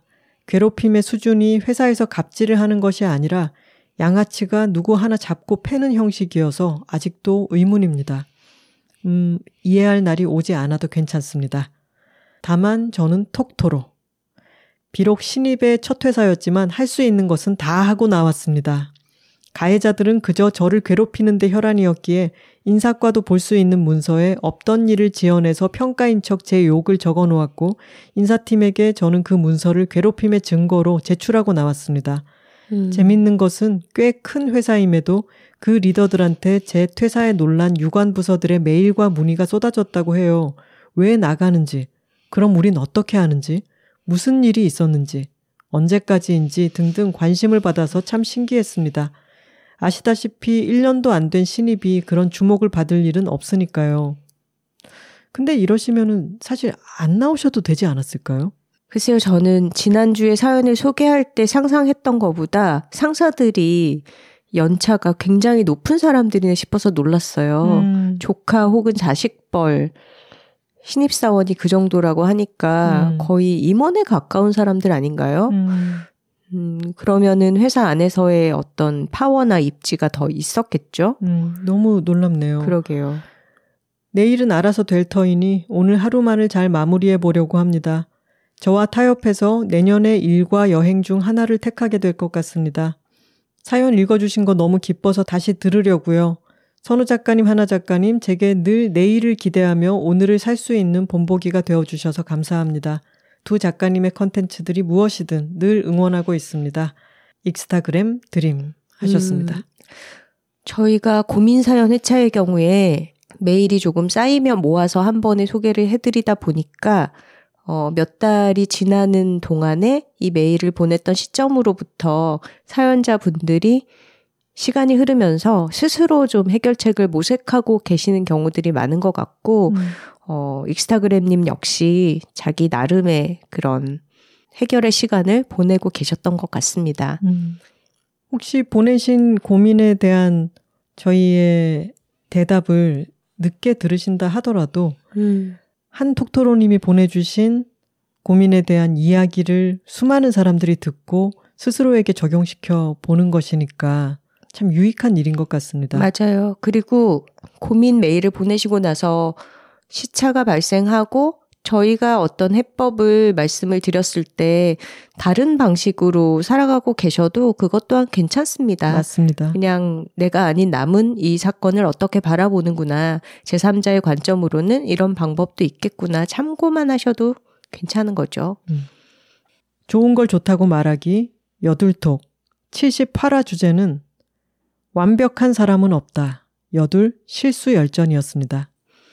여둘 애드는 알라딘에서 북펀딩 중인 책세상 알베르카미 전집 다섯 권 세트였습니다. 톡토로 뒤에는 여둘톡이 있고 여둘톡 뒤에는 톡토로가 있습니다. 저희는 다음 주에 다른 주제로 돌아오겠습니다.